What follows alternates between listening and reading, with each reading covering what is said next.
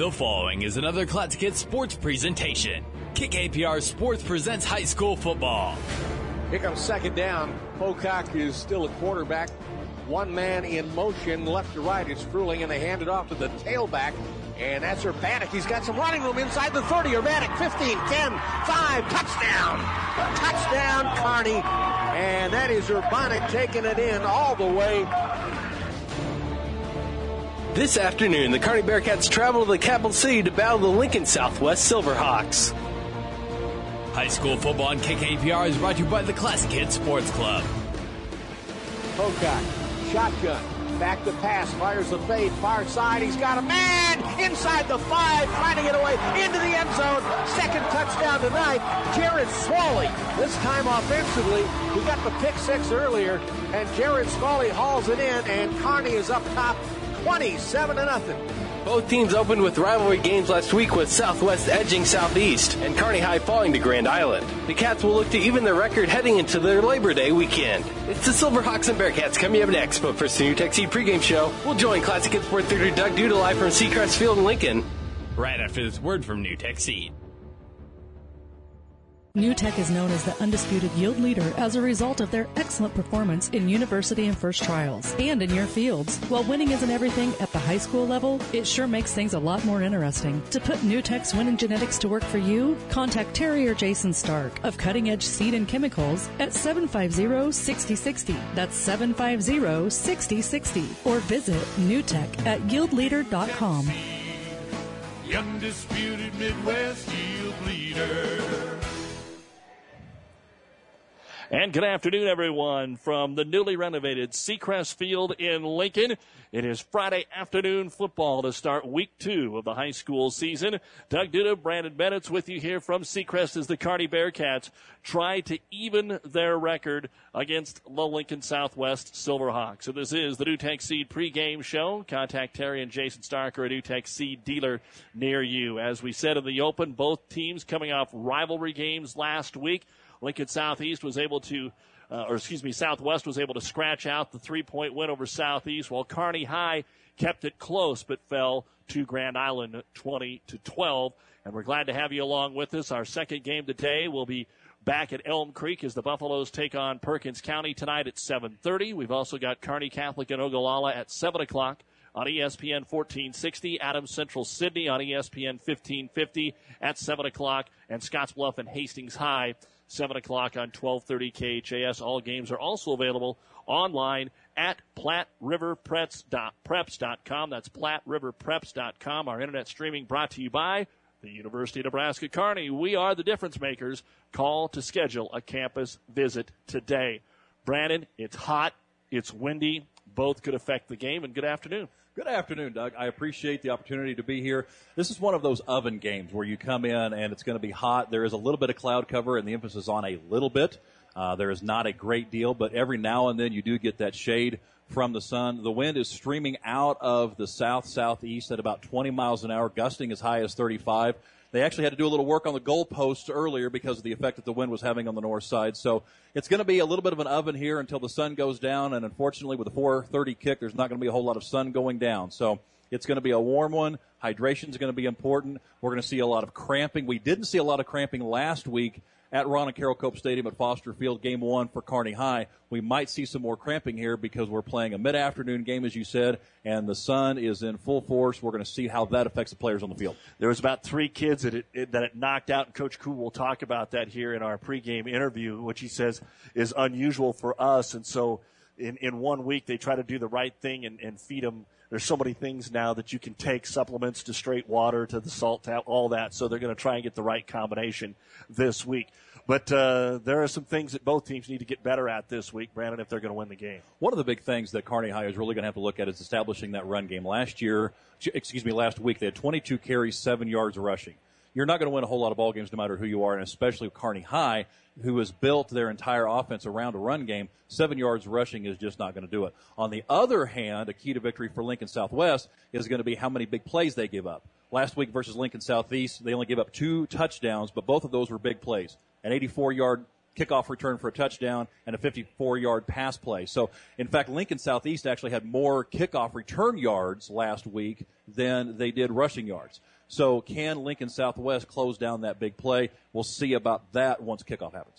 We will hear from the coaches coming up momentarily at beautiful Seacrest Field. Mark King and Brandon Cool, they've both been at their schools for a long time. Of course, King was at Northeast before Southwest opened, and he's been there only high school head football coach. We'll hear from the coaches right after this on the NuTech Seed pregame show. For professional service to keep your business running smoothly, call Hellman, Maine, Kostler, and Cottle. Don't let your financial accounts become overtaxing. Let Hellman, Maine, Kostler, and Cottle take care of the accounting while you worry about taking care of your business. They can do it all, from a large company to small businesses. They make it a priority to do the best to help take the stress out of the numbers. Best of luck to all the area athletes in tonight's game from Hellman, Maine, Kostler, and Cottle. It's a new day here at Long John Silver's. Together we're charting a new course forward. How? It's more than great tasting, sustainably harvested seafood. We're bringing a renewed energy to better restaurant and guest experiences, fun and innovative new meal options, and of course, great value. We're glad you're on the journey with us. If you haven't stopped by lately, we hope you will. We'll be happy to see you and hope you and your family enjoy a seafood meal that will have you ringing the captain's bell on your way out. Long John Silver's, South 2nd Avenue in Kearney. Campus today. Oh, gotcha. Gotcha. People all over the place. Yep. Well, I'm ready to roll when you're ready to roll, buddy.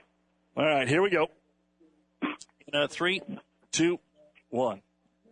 Welcome back to the NuTech Seed pregame show. Afternoon football, a warm one here at Seacrest Field as Kearney High gets ready to take on Lincoln Southwest. They've developed a pretty good rivalry over the years with both teams uh, showing some great athleticism and sending some guys just across town over to the Huskers. Longtime coach Mark King joins us off a season opening win last week. And coach, always great to catch up with you. You got to be feeling pretty good about being off to a 1 0 start. How are you? Well, you know, it's always better to win. There's no doubt about it. So one and zero is better than zero and one. But uh, uh, you know, Coach Cool does such a good job with those Kearney guys that uh, you know I'm I'm pretty sure uh, and one's motivating them pretty good. But uh, I'm doing good, Doug. How are you? Well, great. The football season's underway, and uh, it's always great to be down here at Seacrest. Of course, a couple of things. You got to play on Seacrest last week. They've made some changes. Did that affect in any way the way you prepared for the football game? No, it really doesn't change much. It, it's just a little bit nicer. We've got uh, uh, now we've got play clocks in both end zones, and and in the locker room you've got uh, uh, clocks, something just just like they do out at uh, uh, your football field out there. Mark, what about the afternoon games? We know how it is for the out of towners. Uh, it's basically the day off and come in and play some football. Does that change uh, your preparations when you have to play the 4:30 game either on a Thursday or a Friday? No, I don't think it really changes preparation at all. It's just uh, you know game day just an unusual deal. Actually, I like it better. Uh, you know the atmosphere is not quite as nice, and we played in front of about seven thousand people last Friday, and that was a lot of fun. And and you know the 4:30 game just cut into to your crowds and and uh, some of that atmosphere. But as far as preparation, it really doesn't make a lot of difference. Uh, you know, I, I'm sure the kids are like the coaches are. You know, I'd much rather have play earlier in the day. You know, because that that time period that you have all day long waiting for a ball game sometimes gets to be long and drawn out. Mark King, head football coach, Lincoln Southwest, joining us here on the NuTech Seed pregame show. Coach, how would you, after watching the film and getting ready for this week, uh, grade your team and their performance against Southeast? Well, I thought effort uh, was really good. Um, technically, it was really bad. We've got a long ways to go, but you know, as I'm watching Kearney, I thought, you know, both teams were, uh, you know, really, really similar. I thought, uh, uh, you know, neither one of us played. You know, I'm sure when you're breaking film down at, at Kearney or breaking film down at Southwest, there's just a lot of execution problems that you get into. And you know, in this day and age, when you don't have two days anymore you know, you have 15 practices before that first football game, and you know, you got to get all your special teams in, you got to get all your everything in, and, and it's just going to be sloppy. And uh, you know, Grand Island beat Kearney last week, but I know they had, you know, watching their film, they had, you know, breakdown just like everybody else did. So, you know, there'll be a little bit of a change this week. You, you find that that second week, though, there's not a dramatic change because a lot of your young kids, it's the first time they've had to make game plan changes. Uh, so that's a little bit differently different for them. So uh, we'll see. I mean, I'm sure things will be a little bit better for both uh, football teams as far as execution goes, uh, but there, there won't be drastic differences, I don't think. Mark, both Kearney and yourself were depleted at the offensive line and, and, and a little bit on the defensive line as well. Yet you guys did okay in the running game last week, uh, statistics wise. Uh, how would you grade out your O line? Got a long ways to go. Um, they're going to get there. I mean, we're going to be fine uh, on the offensive line. I hope it's this week. uh, but they're just they're just young guys, and that communication and that working together uh, you know, takes a big change. And, and, you know, I mean, something as simple as, you know, you're working even fronts and somebody throws an odd front end on you and they haven't done it before. Uh, it's, you know, it's going to take a while. Uh, I hope, like I say, I hope it happens this Friday, but, uh, we'll see. We'll be fine eventually. Uh, I just hope it's sooner than later. Mark King with us for a couple minutes here on the pregame show as Southwest gets ready to take on Kearney. I'm sure every interview has to have the obligatory Nick Leonard's question. Uh, he had a nice week for you last week, headed to Kansas State. You've had your share of kids that have went on and played D1 football. How does he stack up with those? Just same same uh, same vein. You know, he's a guy that's going to be successful uh, in, in at, at college football, just because you know he's got the God given something. You know, whether it's speed or size or whatever it may be, and and he's a big fast kid uh, that that you can't coach and and you can't teach. It's just God gave him that. Uh, but then he's got the work ethic. You know, he understands how hard he's got to work Monday through Thursday. And if you watch Nick's been a lot of fun. Sometimes you can tell guys are most of the time you can tell if a guy's a Division One guy when they're a freshman, and and Nick was maybe may he had a chance to do that, but he had to do some work, and and every year he just got better because of how hard he works, and now he's he's a legitimate good good football player. So uh, you know you can consistently count on Nick. You talked about having to tweak some things or even make some changes. What about your quarterback in Bo Els? And uh, are you going to go with him the whole way, or do you want to platoon again uh, today? Well, we may not even platoon today. We may play Graham Garvin uh, more than Bo. Um, Bo gives us some stuff on defense uh, as a free safety. Uh, he's a he's really, really good at, at safety for us. He's he's a great quarterback on the defensive side of the ball, uh, getting everybody lined up, and and that's big. And and we don't have much of a drop off or any drop off if uh, uh, Graham uh, is playing quarterback for us. So uh, we're really looking at playing Graham more quarterback and Bo uh, more free safety, and and uh, but Bo's good enough to. Uh, you know, if we need a spark or whatever it may be, to come back in and play quarterback at any time. And of course, uh, little story about Coach Els Ross coming over and being part of your staff, and that's no shock to the folks in our area because he was at Hastings College, so he's not brand new. What is what does he bring to the table, and how is that meshing? He's a good coach, uh, you know, and good coaches bring enthusiasm. Uh, they bring work ethic. They bring uh, the ability to communicate well uh, with kids. And, uh, you know, he, he's coming from college, but shoot, those kids are are still 18, 19, 20, 21 years old, and our kids are just a little bit younger. Um, so he does a he, he just does a real good job of coaching, and uh, uh, you know he doesn't he does a great job of, of not bringing you know the ego with him. You know, it's not like hey, I'm a big timer. I'm coming down here to high school football. It is coach whatever you need me to do. You know, absolutely, I will you know, I'll go carry the dummies out and I'll pick up the jerseys after practice. And, and so he's just, uh, you know what? He's a, he's a Nebraska kid. You know, he's a Lincoln, Nebraska guy that's grown up coaching, and uh, uh, he'll he'll be back at at uh, the college level again someday. And, and but you know what? Right now, we're awful happy to have him because he's really helping helping us out quite a bit. Silverhawk coach Mark King, wrap it up with this. You gave us a little of your thought on Kearney. Uh, they didn't do much running the ball, but again, their special teams seemed to be strong, and their their brand new quarterback in Waller had a decent game. Well, what concerns you going into this one? Uh, I think their quarterback play number one. Um, he's kind of a typical Kearney guy, you know, uh, kind of dual threat guy. He's able to run, and and sometimes in the past when we've had a problem defensively against Kearney is when the quarterback has has hurt us uh, on the ground. So that's something that we're awfully concerned about. And and uh, our, you know our secondary I, again I talked about both playing free safety. Uh, you know our secondary needs to be sharp because they they always throw the ball well. Coach Cool does a great job of coaching that, and and uh, they do a great job of coaching the quarterback run too. So and they just force you to be disciplined. I mean you've got to tackle well against Kearney because uh, they're going to spread you both ways. They're going to spread you across the field, and they're going to spread you north and south. And uh, that's just a sign of a, a well-coached offense, and they are. There's a reason Kearney's won so many ball games over the years. Mark King, head coach, Lincoln Southwest. Best of luck, uh, coach. It's always great to chat with you, and uh, we look forward to a good one. You bet, Coach Newton. Nice talking to you. Thanks, Mark. Mark King. We'll be back with more of the NuTech Seed pregame show. Brandon Cool of the Bearcats right after this. At Broadfoot Sand and Gravel of Kearney, we've been moving and building your earth for years. Broadfoot produces and delivers sand and gravel and specializes in excavation, dirt work, site preparation, demolition, and snow removal with two pit locations to save you time and money. Call Broadfoot Sand and Gravel today, whether you need a little rock or a lot for landscaping, driveway building, business, or residential. Broadfoot is the only name you need. Let the professionals move and improve the earth for you.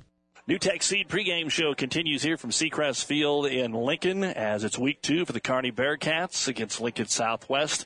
Always had some pretty good ball games, and as we said with Coach King, uh, plenty of talent that has went on to play college football at a variety of levels. Brandon Cool, the head coach of the Bearcats, joining us here, and he's got some more kids that are going to be doing that in the next year or two. But we're concerned about uh, week two, Coach. Uh, uh, as I said uh, earlier in the week, sometimes you have one feeling when you walk off the field and you have a different feeling after you watch the film. Was your feeling the same on Saturday or did it change after you saw the film?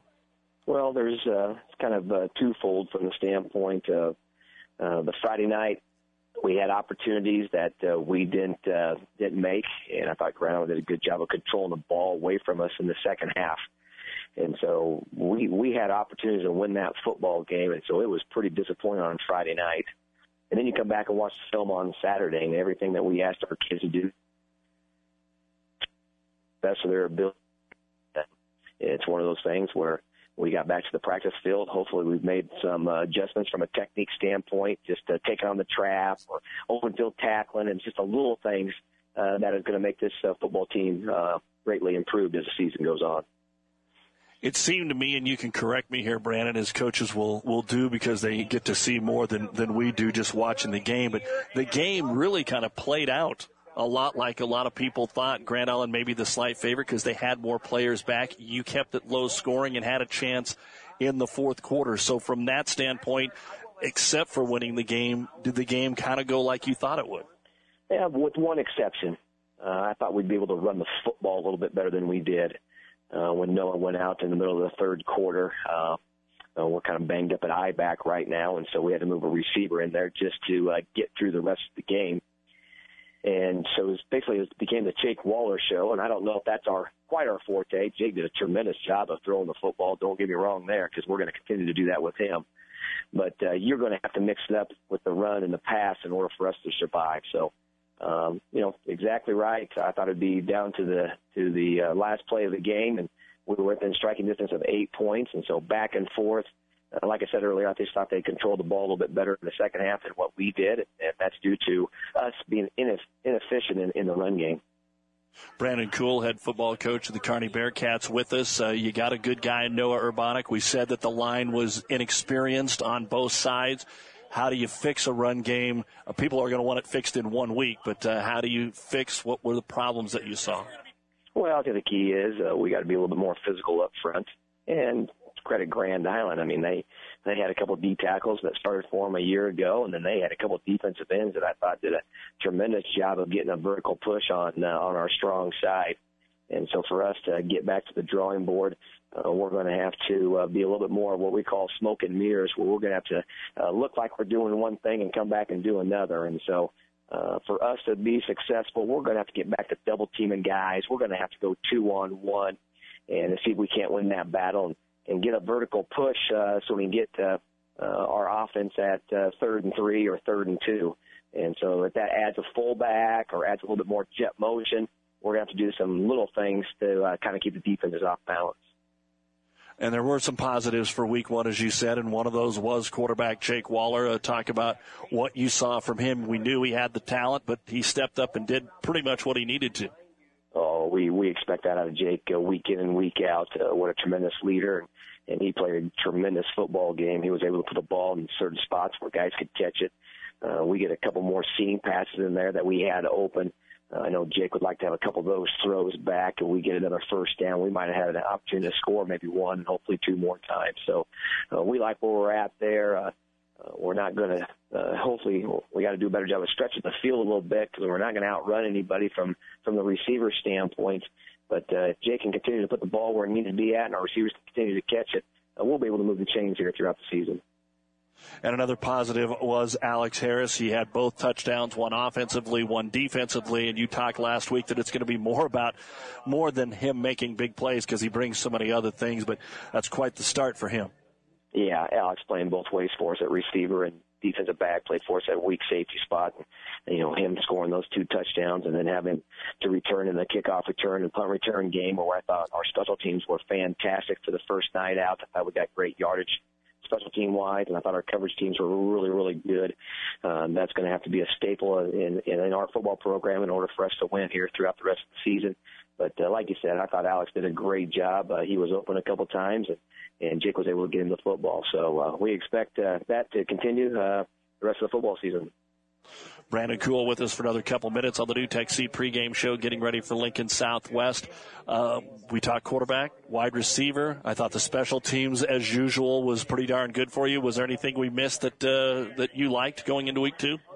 Well, there's some times uh, on Friday night where I looked out there defensively when we're kind of still talking to Jake Waller on the sideline and figuring some things out. And I looked out there and we had uh, seven juniors uh, playing uh, at one time on defense, and I, uh, that's never happened here at Kearney High School. We've never played that many juniors in in key situations, and so the growing pains that we had, we got to kind of minimize our mistakes. We got to do a better job of open field tackling. We got to be a little bit more physical up front and, and get better play out of our inside linebackers. And uh, we think as the season goes on, defensively, we can make some big, big improvements. So uh, overall, we're just uh, uh, hoping to see that improvement from week one to week two, and I think we're going to see that with this crew here tonight. And Brandon Lincoln Southwest, uh, you guys both had rivalry games last week, both close. They squeaked theirs out uh, over Southeast, and um, looks like they're going to have a quarterback change, and that's always a little suspect this early in the season. But what do you see from them besides the big boy and Lenners? Yeah, those guys um, do a tremendous job. They're well coached. Uh, I think they look like they're really athletic, especially uh, uh, their inside linebackers and their secondary guys look like they run extremely well. Uh, we, we figured they'd probably make some sort of quarterback change. They kind of rotated a couple kids in there on on Friday night, and and we're expecting uh, the one kid over the other kid, and so we're preparing for that. They've changed their offense. They've kind of gone to more of a shotgun spread, almost kind of identical to what we do here at Kearney High School. Uh, we're concerned about those guys coming out in the eye and running some inside veer and some outside veer and stuff that uh, we haven't worked on. That that's been a staple in their offense for many many years. So we're going to see what type of type of adjustments they're going to make. I think overall we're going to see what they did against Lincoln Southeast uh, here tonight, and uh, the key for us is getting our kids in the right spot and, and just play fundamental sound football uh, against the uh, Silverhawks. Well, coach, keep them hydrated, keep them healthy, and let's get even before we go into Labor Day. That sounds good. Thanks for your coverage. You bet. Brandon Cool, head football coach of the Kearney Bearcats, always gracious with his time. We'll be back to Seacrest Field and bring you the starting lineup for this afternoon's game between the Cats and the Silverhawks right after this on Classic Hits. Family Physical Therapy and Sports Center, getting you back in the game of life. With two locations in Kearney, the Ortho Clinic at the Kearney Clinic and the Rehab Clinic at the ENT Building. Family Physical Therapy and Sports Center, excellence in rehabilitation, a very proud supporter of the area athletes in and out of the game. Locations serving Kearney, Lexington, Minden, Ravenna, and Wood River. Family Physical Therapy and Sports Center. And welcome back to the NuTech Seed pregame show. Doug Duda, Brandon Bennett's with you from Seacrest Field as we get ready for the second game of the year for the Kearney Bearcats against Lincoln Southwest. And let's take a look at the starting lineups brought to you by Five Points Bank, the better bank in Kearney. First off for Southwest at center is number 57, 6'1", 215 pound senior Kyson Schnell. At guard, the right side is number 52, 5'9", 205 pound junior Will Bax. And the left guard, number 60, 6'2", 235 pound senior Josh Delgado. At right tackle, number 71, 6'4", 260 pound sophomore Colin Shepke. And at left tackle, number 64, 6 foot, 245 pound senior Kevin Gotchenko. They also run an XYZ wideouts with a halfback similar to what Kearney Bearcats do. So your wideouts, the X is Nick Rothgeb, six foot junior, wears number eight. At the Y is the All-Stater Kansas State signee Nick Leonard. Well, at least committed. Six foot five senior wears number 88. He had a good game last week against Southeast. And at Z is number 28, a 5'11", 176 pound senior Jamian Bullock. The halfback is number four, 6'2", 200 pound senior Michael Mitchell. And the I back, number 22, 5'10", 190 pound junior Braden Hartwig. At quarterback, number six, 5'11", 185 pound junior Graham Garvin. The head coach at Southwest is Mark King. They are 1-0 after their 17-14 victory and ranked ninth in the Lincoln Journal Star. Now for the Kearney High Bearcats, no changes from last week.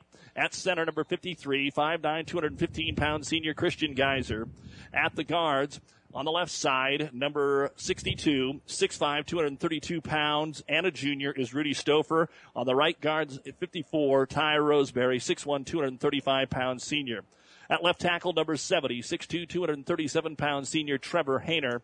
And the right tackle, number 77, 6'3", 252 pounds senior Thomas Lowe. At the X, 6'3", 192 pound senior Zach Blaschko. At the Y, number 46, 6'1", 193 pound senior Tommy Kuchera. And at the Z is number 15, 5'10", 175 pound senior Alex Harris. The halfback, number 5, Trey Gruby, 5'9", 145 pound junior. The I back, number 13, 6'2", 202 pound junior Noah Urbanic. And the quarterback, number 18, 6'1", 198 pound senior Jake Waller. The head coach is Brandon Cool, 0-1 to start the season. And those are the starting lineups brought to you by Five Points Bank, the better bank in Kearney. More from Seacrest Field after this. Nebraska weather is so unpredictable. Don't be left out in the storm with hail dents or even door dings. When your car plays the star in the episode of Nebraska Severe Weather, see the professionals at Dent Popper in Kearney to save you. Dent Popper can remove minor hail damage, door dings, and other minor dents without damaging the original paint. Joel, Scott, and the guys at Dent Popper know how important your vehicle is to you, and keeping it looking nice is what they do. Stop into Dent Popper today, just south of the library on First Avenue in Kearney.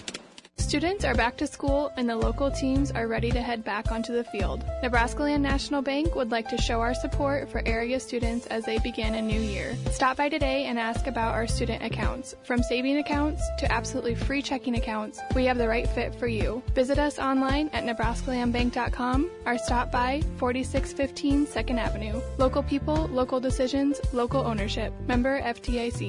Nebraska Land National Bank. And welcome back to the NuTech Seed pregame show. Doug Duda, Brandon Bennett, and Brandon, you've got some keys to whether or not these teams are going to win the football game tonight. Something I call the weather report, Doug. It's not so much to do with atmospheric conditions, but it has to do with whether or not one team can impose its will on the other. We previewed them a little earlier, but I want to go a little bit more in depth, especially on Kearney High side of the ball. Whether or not Kearney High can get its ground game going. We mentioned it earlier last week versus Grand Island Senior High, 22 carries, 7 yards. Most of that was before Noah Urbanic got injured, and Lincoln Southwest gave up 68 yards on 30 carries. That's only a 2.3 average. So Lincoln Southwest doesn't exactly have a porous defense. Kearney High needs to establish its run game. Whether or not Kearney can do that will be a key for their victory. On the Lincoln Southwest side, whether or not Lincoln Southwest will give up the big plays that we talked about earlier. Last week, two touchdowns they surrendered. One was on special teams, an 84 yard kickoff return for a touchdown. Another one was a big play on defense, a 54 yard touchdown passing play. So whether or not Lincoln Southwest gives up the big play. And then again, whether or not special teams will be special, because of that kickoff, they gave up more yards return, kickoff and punt return than they did rushing. So whether or not special teams will be special. Doug, reaching into my magic bag of foreseeing tricks, I believe whoever wins the special teams, that obligatory third portion of the game, the winner of special teams, are winner here tonight. That's whether or not they're going to win the ball game report, the weather report.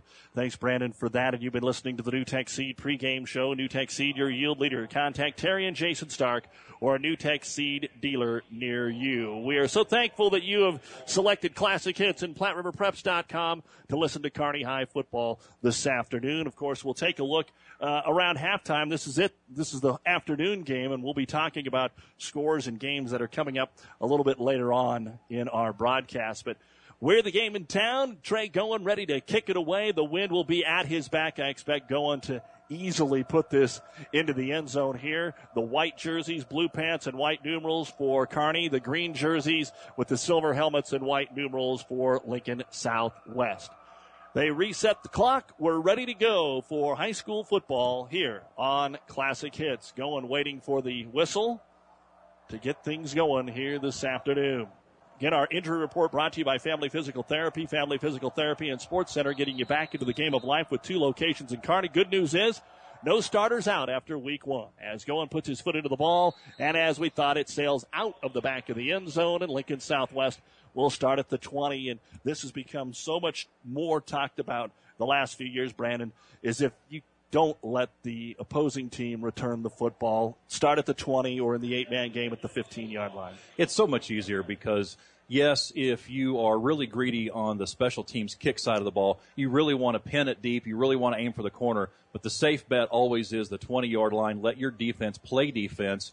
And that'll be important here with Lincoln Southwest now choosing to take the ball on the far left hash. Yeah, they're not going to mark it in the middle as you would usually see. They'll run out of the shotgun with Hartwig to the left side of the quarterback, and they'll hand it off to Hartwig. Stretch play right side has a little seam. 25, 30, first down and more. Good downfield blocking. 40, 49 yard line, almost midfield on just a simple stretch play off right guard to get this uh, right tackle to get this game going. A 29 yard gain for Braden Hartwig.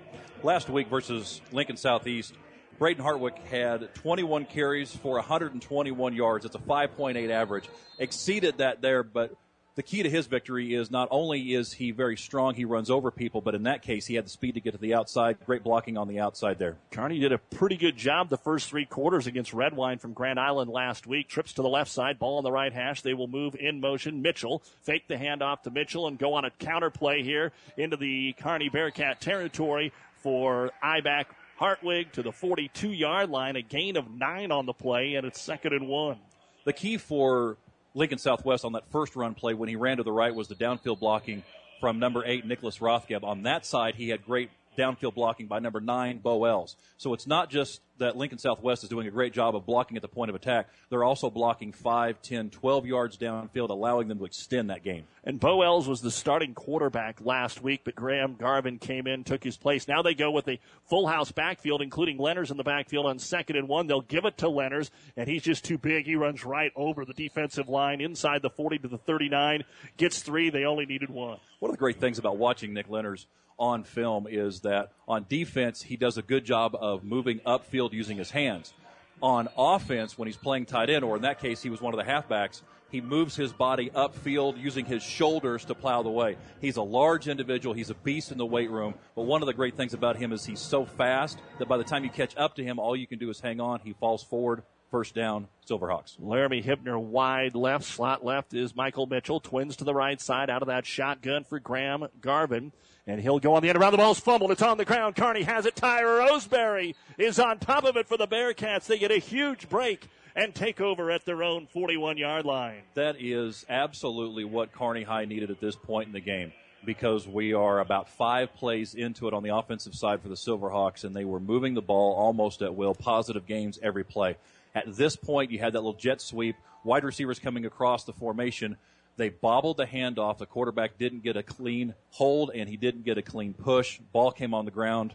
Kearney High football. And when you run some of those misdirections or jet sweeps, usually there's nobody else there in the area. That's the point, is so that you can get one of your quick kids on the edge. Kearney will stack two right, two left, and also go out of that pistol formation for Waller. He'll send Gruby in motion. He'll take it around the right side, trying to get to the edge. There is no edge, and he's going to lose three, maybe four. Just no edge. He didn't think that he should cut it up, trying to get to the corner. And that's one thing that the Bearcats I'm not going to say are lacking, but they're not as fast this year as they've been in the past. And Gruby, who barely touched the ball last week, will lose three here. It's second and 13. That was a great word to use, and it's a simple word, and that is fast because Noah Urbanic was doing a great job of blocking on the outside. He had the outside set. The problem is that the rush, the defensive rush came from the inside out for Lincoln Southwest and there was nowhere to go. Twins left this time. High snap. Want to throw a little bubble screen. It's complete to Harris. He's got it 45, 48, 49. So he got most of it, but he's still going to be a couple yards short. A gain of 11. It'll be third down and two. Harris scored both touchdowns last week for Kearney, but Blaschko was the favorite target of Waller. Just a simple little wide receiver screen. Alex Harris is so multi-talented that it's just a pleasure to be able to watch him on the field because he can do so many different things. Obviously, he had the big interception return last week, and in this case, he was fast, strong, fell forward, third and short here. Third and two, need to convert. Quarterback draw. Waller is hit. Waller will not get it. Plugged up early, making the tackle is Jordan Pollock as he fought off his block and was able to drop Waller. It looked like it was going to work. Maybe if Jake goes to off right guard instead of left guard, there was a little more room, but that's where the play was called. So after the fumble recovery, three and out here for the Bearcats. And unfortunately for his stats, Nick Lenners is not going to get credited for the tackle, but he's going to get credited for the play because there were two Kearney High linemen blocking him during that play. That allowed that tackler, number 62, to come in and make that play. And now we have a new punter from last week, Ben Dinkel, in for surgery, so and not football related, and so a pooch punt here, and Lincoln Southwest will let it go, and it's going to roll all the way into the end zone with the wind. It will end up being a 52 yard punt, and doing the punting will be Cannon Coster. Cannon did the right thing. It landed about the 20 yard line, but with the wind and the turf, it went all the way into the end zone. Cannon had an absolutely beautiful punt. That was a low punt, what you want in this strong wind at his back. It had a beautiful spiral to it. It was everything you wanted. The problem is, is the wind was so strong when it bounced and it bounced and it bounced. And this field is only a year and one week old. I was down on the field earlier pregame, and it's still very spongy. There's going to be a lot of bounce to it. So whereas they're used to playing at Kearney at, at UNK, that ball will roll. This time it rolled a lot more. It's so spongy. Our field conditions brought to you by your Pioneer Seed representative, Craig Weeches. Pioneer knows about field, more about field conditions with top yielding Pioneer brand soybeans with Craig Weeches. Jet sweep fake quarterback. Ram is going to keep it around the right side. Got room 25 30, 35 40. Not fast enough to outrun the secondary. Brought down at the 47 yard line and a 27 yard game for Graham Garvin. Simple play. They're just putting X's versus O's, people versus people, and that's where they're sending their speed to the outside right here. Third first down. I don't I don't expect into the wind after turning it over on the first series, Brandon, that you'll see anything fancy here out of Southwest. What they did was working on the first three plays. Graham Garvin just straight up and down running. In this case, it was north to south, or in this case, south running. Graham Garvin looked really good on film. There's a lot of film on him out there, and he has that speed, and he also has a really nice spin move but he really accelerates the point of attack. On first and 10, handoff in the backfield, bouncing off one man, bouncing off two, and just getting back to the line of scrimmage will be the eye back and Braden Hartwig. But Kearney was able to get into the backfield for the first time there. No gain, second and 10. Just what we mentioned earlier on the previous possession with Nick Lenners. He's not going to get credit for that tackle. In this case, Ty Roseberry is not going to get credit for the tackle, but he made that play five yards deep in the end zone. He was the one that made that first touch. The running back had to bounce right side, and that's what allowed the speed of the defense to get there to make the tackle. Trying to spread the field now, going to that full house backfield with Lenners in there. Three in the back. Lenners is the fullback. Back to pass. First pass of the game is going to be tipped in the air and it floats out of bounds. It was going to be about a two yard pass to Mitchell, but it was batted at the line of scrimmage. Getting a hand on that. Roseberry also in the area for Kearney High was Andy Mason. Ty Roseberry has been one of the stalwarts on the line for Kearney High on both sides of the ball for the last two years. He had a great game last week in the rivalry game versus Grand Island Senior High, and he, in the last two plays, he has dictated the play of this game. 7.40 to go in a scoreless first quarter. Southwest with their second possession. They face third down and 10 now at their own 47 yard line. And on a handoff, they'll give it to Garvin, or excuse me, they will give it to Hartwig. Hartwig will get across midfield, but will be short of the first down. He's going to get about nine. They're going to give him a very nice spot. Now let's see what Coach King wants to do. This may be an opportunity to go for it. If it's fourth and a solid two, they punt. Fourth and a one, one and a half, they might go for it anytime you're within the 35 to 45 yard line, it's that obligatory no man's land. And into the wind, a punt doesn't do you much good. You've got fourth and one.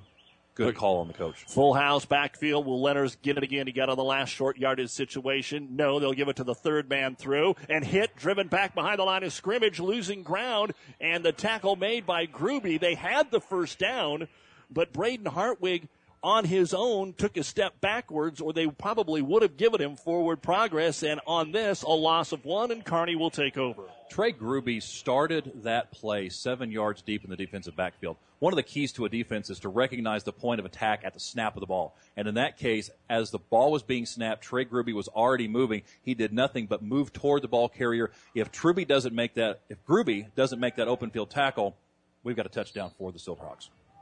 So stopped on fourth and one. Kearney High will get the football back at their own 44 yard line. Twins right, single left, staying out of the shotgun. Urbanic to the left side of Jake Waller. High snap, got it with one hand, hands it to Urbanic, turns off the right side, little running room, midfield, stays on his feet, puts his hand on the ground, gains three more to the Lincoln Southwest 47 yard line, a gain of nine on Noah Urbanic's first carry of the game. Doug, anytime you're running back, is going to slip two tackles, and it takes the third guy to bring him down. That's always going to be a win for the offense. In this case, Urbanic had the right side. He made a cut that avoided the first tackle. The second man was a shoulder tackle. He was able to get through that to fall forward for a nine yard gain. You're listening to high school football on Classic Hits 98.9 and PlatteRiverPreps.com. All of the football action, all of our sports action on PlatteRiverPreps.com. Photos from last week's Kearney Grand Island game, last night's volleyball, which had Central Catholic and St. Cecilia down here at Lincoln Christian, also up, free for you to download and use. On second and one, Waller wants to throw, and his pass is too high for Blashko on a quick slant over the right side. It'll bring up third down and one, and Kearney would like to use the wind at, to their advantage while it's at their back, but they also need to get their first first down of the game, and they face third and one. The ball was a little high for Blasco, but it was still there. The key for that was the defender for the Silverhawks. He was able to get his hand up in there and knock that ball away from Blasco. So the Bearcats looking for their first first down, third and one at the Southwest 47 yard line. Waller, another high snap, going to have to keep it himself, and he is going to be short. Last time on third and two, it was a design quarterback draw. This time, a busted play on the high snap. A couple of high snaps there from the center, Geyser. But now that they're on the other side of midfield, let's see what Coach Cool wants to do. I think they're going to go for it here. This is exact replay of what we saw Lincoln Southwest do about two minutes ago. Is that they're in that no man's land. The ball spotted on the 46 yard line. A punt doesn't do you much good with the wind. Fourth and short. Fourth and here. one. Waller tried to draw him off sides. Now let's see with seven seconds on the play clock if they'll run a play, and it doesn't look like they will. Brandon Cool is going to call a timeout and talk it over. 5.37 to go in the first quarter. We're scoreless. Kearney High at Lincoln Southwest. Fourth and one Bearcats at the Silverhawks 47. This timeout brought to you by Nebraska Land National Bank. Discover new opportunities at the University of Nebraska at Kearney. Opportunities that lead to new connections and new passions. At UNK, you won't just go to class. You won't just meet people. You won't just get involved. Here, there's so much more. You'll get an experience that will impact who you are and what you will become. Around here, people know your name. It's up to you what it will be. At the University of Nebraska at Kearney, we are difference makers. Find out how you can make a difference at unk.edu. There's a new old friend in the car business in Kearney. Platte Valley Auto of Kearney, located top of the hill, corner of 2nd Avenue at 42nd Street. Now you're never more than a few minutes away from a great Platte Valley deal and that legendary Platte Valley Auto service after the sale. Platte Valley Auto of Kearney, Kearney's own local Ford store. Stop by today, top of the hill at 2nd Avenue and 42nd Street. Selling cars and making friends. Platte Valley Auto. Platte Valley Auto of Kearney. Let's give you an Ashley Furniture Home Store in-game update here. Although it's volleyball, fifth-ranked UNK had to go five sets, but beat Azusa Pacific in their first matchup at Alaska Anchorage, 15-11 in the fifth. They won the first and or second and third, and then the fifth set. Well, Kearney High is going to line up to punt it now on fourth and one with Cannon Coster, a 52-yarder into the end zone last time. The last 23 yards or so, it rolled in. So fourth and one, they're going to elect to punt. Coster will kick it. Little pooch with the big wind. Southwest not even attempting to return it. And again, it's going to get into the end zone. So a 47 yard punt, net 27. But this is how Kearney High is probably going to have to play most of the season, Brandon. We saw it last week against Grand Island. At no point, unless they just totally overmatch uh, an 0 and 9 or 1 and 8 team this year, are they going to be scoring 35 or 42 points again, unless the defense gets a couple for them. And so even with the wind at their back, they're going to get their defense back out on the field. Best option for Kearney High here is just to do that. Play it safe. It's always tempting in that no man's land to go for that fourth and one.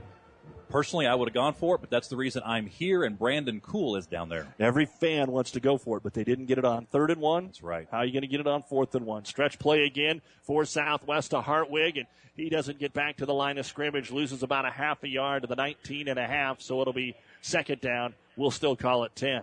Tommy Kuchera had the tackle there, and he was coming from the inside out position in his linebacker spot. Kuchera had a whale of a game versus Grand Island Senior High, and it's nice to see him to, to, be able to get back up. One of the concerns that I had coming into this game is whether or not Kearney High could get back up again emotionally. Because if you have that big rivalry game week one, it's awful easy to overlook your week two opponent. Same way for Southwest, as we heard from Coach King in the pregame. Absolutely. Big win against Southeast. Second down and 10 at the 20 out of the shotgun. Twins left, single right, looking left the whole way. Pass is a little high, but it is caught at the 26 yard line, and Hibner is immediately dropped out there. And it looks like Clevenger on the tackle for Kearney High. A gain of seven out to the 27 yard line. Anyone who's ever listened to Kansas City Chiefs, Fox Football Radio Network, and Len Dawson talks about pressure up the middle Lenny is always talking about how hard it is, himself a former quarterback, to deal with pressure up the middle. The reason that pass was high is Ty Roseberry had a line stunt going. He was coming up the middle at the quarterback. He had nowhere to throw it but high. So third and three with that full house backfield and two wideouts, one right, one left. Pitch play. Hartwig trying to get to the outside. Kearney pursuing, falls down. Going to get him in the backfield though. Even a loss on the play. Good pursuit. Gruby gets credit for the tackle. Roseberry was over there and also uh, coming after him and making him back up was Tommy Kuchera. So Southwest, for the first time, is going to have to punt into this win. They fumbled on the first possession, got stopped on fourth and short the second possession. What a tremendous job the Kearney High coaching staff has done of making in-game adjustments.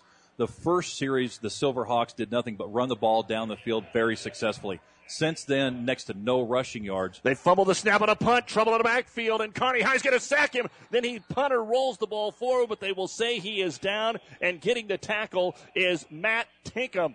Tinkham got back there on the punter, Jed Stanachik, and Kearney is in the red zone, the Platte Valley Auto of Kearney red zone. When you're in the zone to find a new or used vehicle, head to the top of the hill, 2nd Avenue and 42nd Street, Kearney's hometown Ford store, Platte Valley Auto. So Kearney has gotten a couple of breaks. The second turnover for Southwest.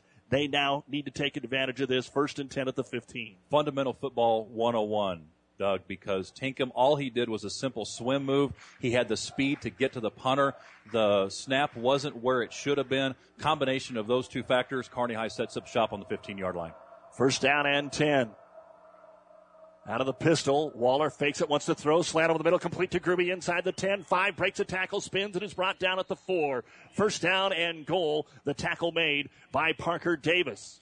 Trey Gruby played that beautifully because he caught the ball at about the 12 yard line and almost immediately got hit. But right as he was getting hit, he cupped the ball with both hands. So he had both hands, both arms around the ball. It took three defenders. Second time we've seen that. Three defenders to get him down, and the whole time he's holding the ball. He's not going to give the ball up here this deep in the red zone. We did not see the I formation last week. We do here with Waller under center, Urbanic the I back. They pitch it to him, dances, Lenners comes through and nails him. That's why we didn't see it a lot last week. It is a loss of three on the play. It'll be second and goal at the nine, getting back to that slant. They tried to use that quite a bit last week. One reason we still have the, I'm not calling them young because there are seniors, but inexperienced and young as far as varsity play linemen, and they are going to be the underdog against the defensive line of Grand Island and Southwest. So the plays through the passing game most of the time have to be quick. It'll be second and goal at the nine and back to the shotgun. Looks like a little press defense here. Waller looking to the right side. Wide receiver screen complete to Kucher. Then he falls down trying to make the cut. Got to the seven. He's going to get about two yards out of that.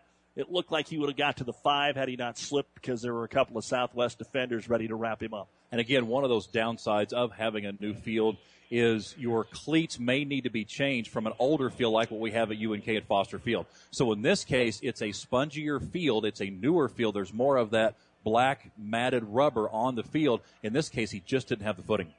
Scoreless with two minutes to go in the first quarter, and it's third and goal. Kearney just outside the seven yard line of Southwest. Trips to the left. Urbanic to the left of his quarterback.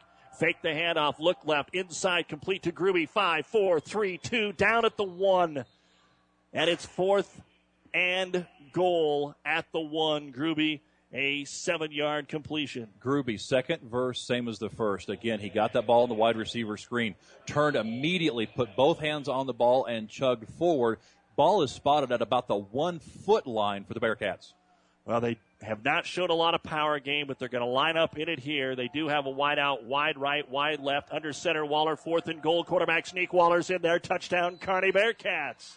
One of the great things that Brandon Cool has talked about from the preseason and especially after the Grand Island game is the leadership of Jake Waller.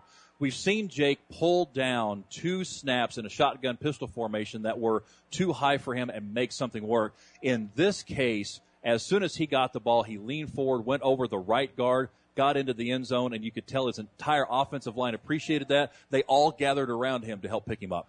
Now going to try the extra point. Remember last week there was a lot of problems with special teams when it came to the kicks. Kearney was late getting their guys on. The kick got blocked, not because it was Goen's fault. They didn't have it blocked properly. So his second extra point, the kick is away. He hammers it. It is up and it is good with 121 to go. Here in the first quarter of play, the Bearcats take advantage of the second Southwest turnover. Kearney 7, Southwest nothing on Classic Hits. To some, winning isn't everything, it's the only thing. Others say it's not whether you win or lose, it's how you play the game. But everyone can agree that the uniforms and equipment you play in make a big difference in how you play and how you win. That's why TM Sporting Goods gives you that winning edge with top name brands and personal service from seasoned pros like Steve Veridol and Tino Martinez. TM Sporting Goods on the bricks, 2217 Central, downtown Kearney. TM Sporting Goods, a division of protein design. Buzz's Marine is proud to support high school sports. We can't think of anything that brings the family closer together. Well, maybe there's one thing. Buzz's Marine has brought the boating lifestyle to Nebraskans for over five decades, creating family memories that last a lifetime. We proudly showcase eight acres of new and used sport boats, surf boats, deck boats, pontoons, and fishing boats. Go to buzzesmarine.com for a list of our full inventory. Family owned and operated for three generations. Discover why we are the home of family boating. Buzz's Marine, South Central Avenue, Kearney. Doug Duda, Brandon Bennett's back with you here at Seacrest Field. Of course, Lincoln Southwest, their athletic director is the former Kearney High athletic director and Mark Armstrong. So got a chance to chat with Mark a little bit before the football game. And, uh, you know, his interest is to talk to as many people today as possible. One of the great things about being in, working at one school and having a lot of friends and having worked at a previous school, like some of us have experience with, it's always nice to be able to split into and to root both ways. Somebody asks me a similar question and asks me who I'm rooting for. My answer is always yes or absolutely in this case. Mark Armstrong did a great job here at Kearney High, was always very good to me and I Mark, if you're listening to this at some point in time, I would, I just want to publicly say thank you for everything that you've done, not only for me, but also for the city of Kearney and for Kearney High School. He did a great job as athletic director and is doing great things for the Silverhawks. 121 remains here in the first quarter. And going to kick it off, he blasted it through the end zone to start the football game, and there's no reason to think he won't do it again. No need to get tricky here. 121 to go in the first quarter. The Bearcats on top, seven to nothing on a one yard quarterback sneak. Not a lot of offense, short field. That was actually the first first down of the game. And again, the kick not quite as deep, but it's into the end zone. And Southwest will take over at their own 20. In this first quarter, Braden Hartwig has 45 yards rushing on seven carries, but four of those carries have been zero or negative yards. He had a 29 yard carry on the first play of the game. Graham Garvin, the quarterback, had a 27 yard carry. The rest of the offensive plays have not been for much for Lincoln Southwest. For Kearney, Noah Urbanic had a nine yard carry out the first time, and then he lost three through the air. Waller is four for five, and he's got 31 yards. So Southwest again likes it on that left hash, and they're going to stack it to the short side with the trips. Let's see if they run wide right again. They will send Mitchell in motion, and we've got penalty flags, and it looks like we're going to have illegal motion or illegal shift here on Southwest. It will be our first penalty of the football game. The right tackle was so excited to start helping out with that jet sweep, he forgot the snap count. So a five yard penalty will make it first and 15. And you can see it from the first play of the game. Southwest trying to spread the field. In this case, it doesn't look like they're spreading the field because they jam everybody towards the Kearney sideline. But what they're doing is giving themselves the right two thirds of the field as they go from left to right. And that's another one of those adjustments that Kearney High has already made. They have one extra defender on the left side of their de- defensive alignment right now. Same play, but it'll be a quarterback keeper and slipping the tackle in the backfield and getting out to the 20 yard line and picking up the penalty yardage is the quarterback Graham Garvin. It'll be second down and 10. Slipping the tackle is a hallmark phrase for Graham Garvin because if you watch him on film, he doesn't go down with the first tackle. An arm tackle doesn't bring him down. You have to lower your shoulder, you have to wrap up. There were so many times on film you watch him and the, his first move at contact is to make a spin move. He didn't have an opportunity there because of sure tackling for the Bearcats, but Graham Garvin is a hard runner and he runs straight downhill. So it'll be second down and 10, Southwest at their own 20. Mitchell in motion again, but it's a low snap. Now the ball's tossed into the middle of the line, and it's picked up out of midair, but they're going to call it an incomplete pass. And I guess you're right. It was not a shovel pass. A shovel pass you usually see kind of as an option. But when that ball was low, Mitchell coming on the jet sweep was already by. And so whatever he was trying to do, he just threw it right at the center, and it didn't hit the center. It was almost picked up by Tinkham out of the air but instead it hit the ground. It'll be ruled as an incomplete pass and a huge break for Southwest. They were a freckle away from their third turnover. It looked like a textbook chest pass in basketball. He got the ball. It was low, as you said. He brought it up to his chest. And the jet man, because a jet sweep is so much about timing, the timing was already off because the ball being on the ground. He had nothing to do but just uh, Rolling to his right, Garvin has trips that way, has time, throws underneath, complete at the 33 yard line, and that'll be a first down to Laramie Hibner. And now they say the ball came loose. They say the ball hit the turf, and they will call it incomplete, and the referee helps his side judge out, nodding his head, saying, yes, it did indeed hit the turf. So a good hit out there to jar that ball loose as they came down to the ground, and another punting situation here for Southwest. Two plays ago, the Silverhawks had a fortunate event on that on that muffed jet sweep. In this case, the Bearcats were a fortunate recipient here because that could have been a first down for the Silverhawks. Lucas Zelino, the punter, he catches this one, punts it into the wind. It's taken at the 49 yard line by Gruby. 45, got a little seam 40 to the sideline. 35, still on his feet. 30, back and forth. 25, spins it on his feet, runs off his own man, and he is brought down by the shoulder pads at the 21 yard line. A 28 yard return on a 29 yard punt. I could not have made a video game player change directions as quickly and as often as Trey Gruby did there. He started one direction to the right at an angle and then to the left at an angle, turned and went directly to his left, went directly to his right. As you said, ran off of one of his players, then got helped by one of his players. The key was he was always moving forward. He never at any point in time took a step backward or directly to a sideline. He was always moving forward and now the Bearcats set up shop almost in the red zone.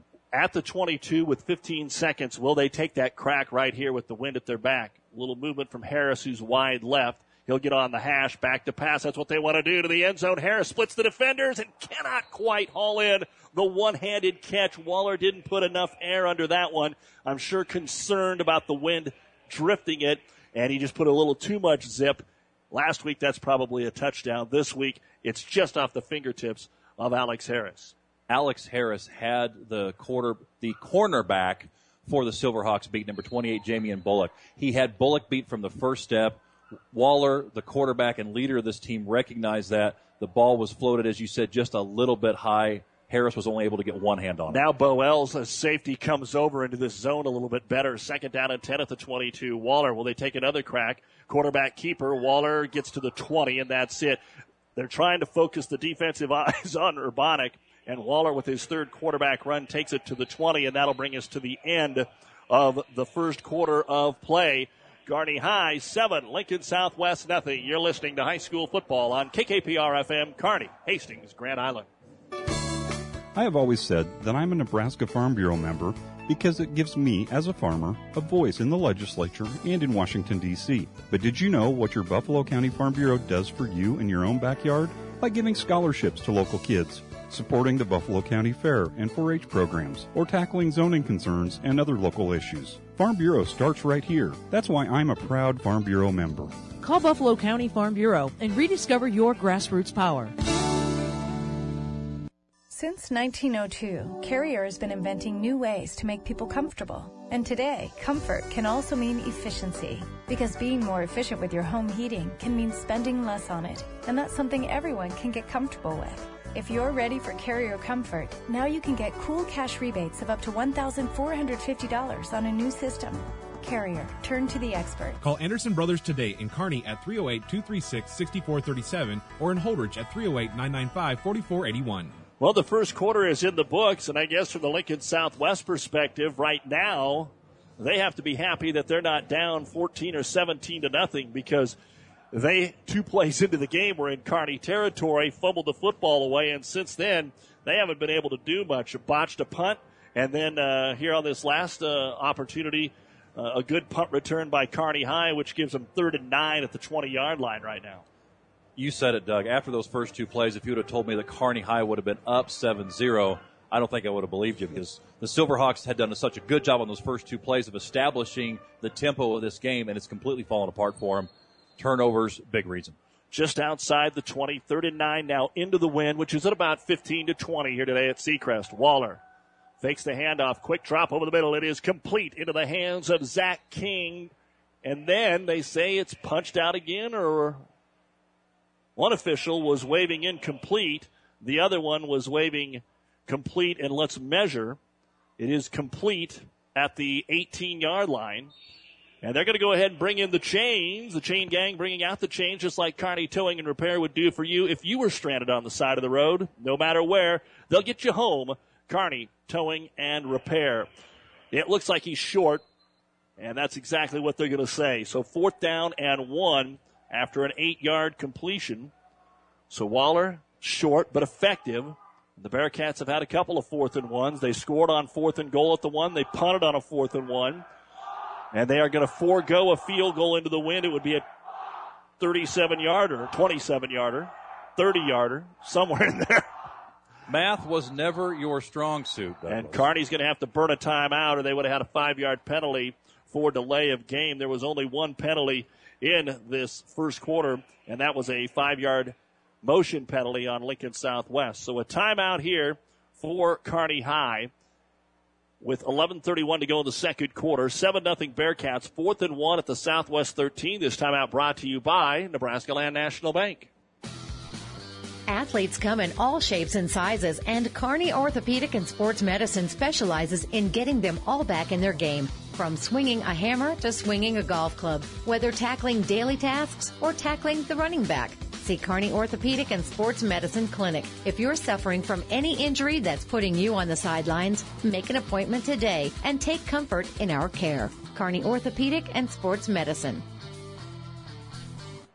Doug Duda, Brandon Bennett's with you on this warm and windy afternoon at Seacrest Field.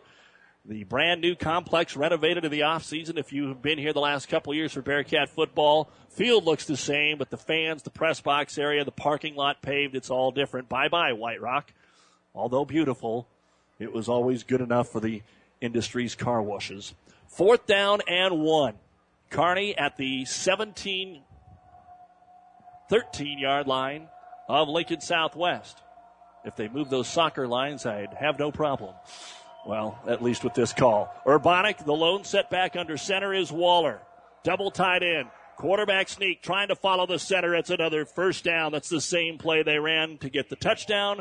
Waller's going to get it inside the 11 to the 10 and a half yard line and give credit up front there. Christian Geyser and then uh, give credit to the guards and Roseberry and Stouffer for pushing the line.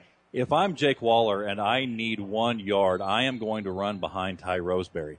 And that's now the second time on a short yardage situation we've seen him do just that. So now back to the pistol with Urbanic behind Waller. Twins left and Clevenger to the right. They'll hand it off to Urbanic. Nowhere to go. Penalty flag. He'll work his way inside the 10 to about the 9 and a half. The penalty flag coming in the linebacker area. So that means the umpire usually is going to get you for holding. And that baby was out almost immediately. Hold will be called. And the first penalty of the game here against Kearney High. The unfortunate part about that is not only does it negate a nice run by Noah Urbanic, but also number 60, Andy Mason, had a great block on the left side of the offensive line for Kearney High. He's the one that actually set that play and allowed Noah to get those yardage. So well done blocking on the outside.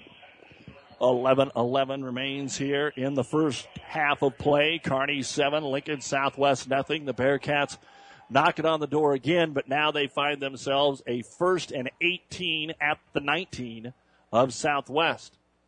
Back to the shotgun, trips to the left, and the lone man to the right is going to be Blaschko. Waller fakes the handoff, wide receiver screen. Clevenger makes the first man almost miss. Holding on for the shoestring tackle is Parker Davis. Clevenger is going to get a couple out to the 17. It'll bring up second and long. That was an amazing throw by Jake Waller. It was into the wind, so it was coming across where the wind was coming from.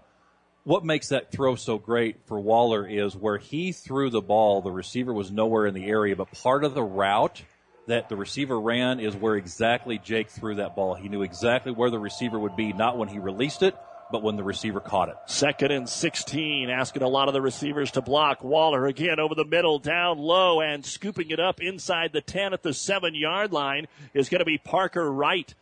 Parker Wright making the reception and getting half of what they need right there. It's going to be third and six at the seven, a gain of 10. Jake Waller is two for two for making outstanding plays because where that receiver was in that case was on the ground, and that's exactly where Jake Waller threw it. He threw his receiver open, forcing him to go down to the ground. He's not going to be able to advance the ball, but he's he scrunched it in between two defenders and allowed his receiver to make a sure catch.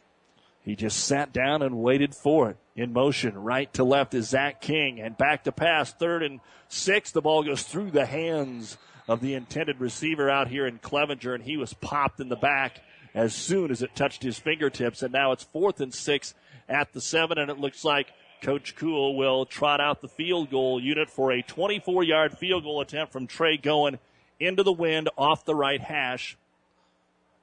And the wind, if it's blowing across the field, would be blowing a little bit against him right here. The holder is Alex Harris, but important now to take a two possession lead with 9.31 to go here in the first half. And here we go. Snap good, placement good. Goins kick is up. And did he yank it? Yes. It is no good. Wide to the left. Making sure that he moved it from the right hash through. He yanked it. And the 24 yard field goal. No good. 9.27 to go, first half. Kearney 7, Lincoln Southwest nothing. And Kearney's had their opportunities here, Brandon, and only up 7 0. It's one of those great things about what high school football is, is those ebbs and flows of games. And right now, Kearney High, and we, we mentioned it before, the Silverhawks' first two offensive plays, they set the tempo of the game. Ever since that third play of the game, Kearney High has dictated the tempo of the game. The Silverhawks have a decent crowd here, and you don't hear much noise at all out of their student section because Kearney High has taken over the tempo of this game. So first and 10 Southwest. Now they have their wind at the back for quarterback Graham Garvin. Again, a low snap, quick pass, knocked down at the line of scrimmage. Big 62, Rudy Stouffer getting his paws on that one. And last week, Stouffer had his name called more than any of the new starters, so he is helping out here for the Bearcats in the first game and a half of the season. I was so impressed last week with Rudy's play because he has a very high motor. He uses his hands very well and he's always moving upfield. And in this case, all three of those aspects came together and he knew he couldn't get to the quarterback, but he could get to the ball. Same deal, second down, still 10 yards.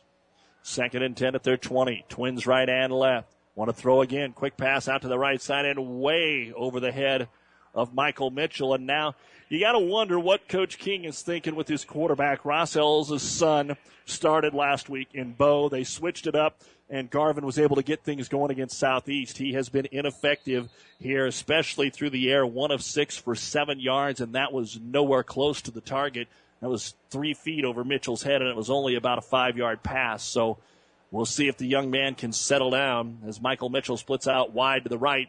And Hibner is here to the left side. Full house backfield on third and 10 at their own 20. Under center. Back to pass. Runs into his running back. Pressure. Throws it up for grabs and overshoots the intended target in Tyler Bergensen. Bergensen actually slowed up on the route. Gruby put his hands in the air and then Bergensen realized I got to keep running. And by then it was too late. So Three pass attempts on that series, all incomplete for the Silverhawks. A couple of things there, Doug, is that Graham Garvin's real strength is running the ball, and as you said, the last three plays he's tried to pass the ball. unfortunately for him, that play just never had the right timing because, as you said, he ran into his own player, and by then the timing route on the go was so far off. His receiver was slowing up, expecting to have the ball, and it just wasn't there. Zelnio to punt with the wind at his back. He hits a wobbler. It's returnable, taken at the 39 yard line to the Bearcats up to the 40. Gruby 45, and he'll step out of bounds right at midfield. An 11 yard return on a 41 yard punt. And did we get a late flag? The Silverhawk coaching staff are lobbying for one. What happened there is Trey Gruby, as he got to midfield, realized he was about to take a hit lowered his shoulder, delivered an equal hit to the defender, pushing him out of bounds. As he tried to get up, the defender tried to slow him up, and he jerked his knee up real high and then tried to move back toward the sideline, the middle of the field. Silverhawks coaches didn't like that. Kearney will start just across midfield in Silverhawk territory, leading at 7 0. 9.04 to go, second quarter, and a timeout.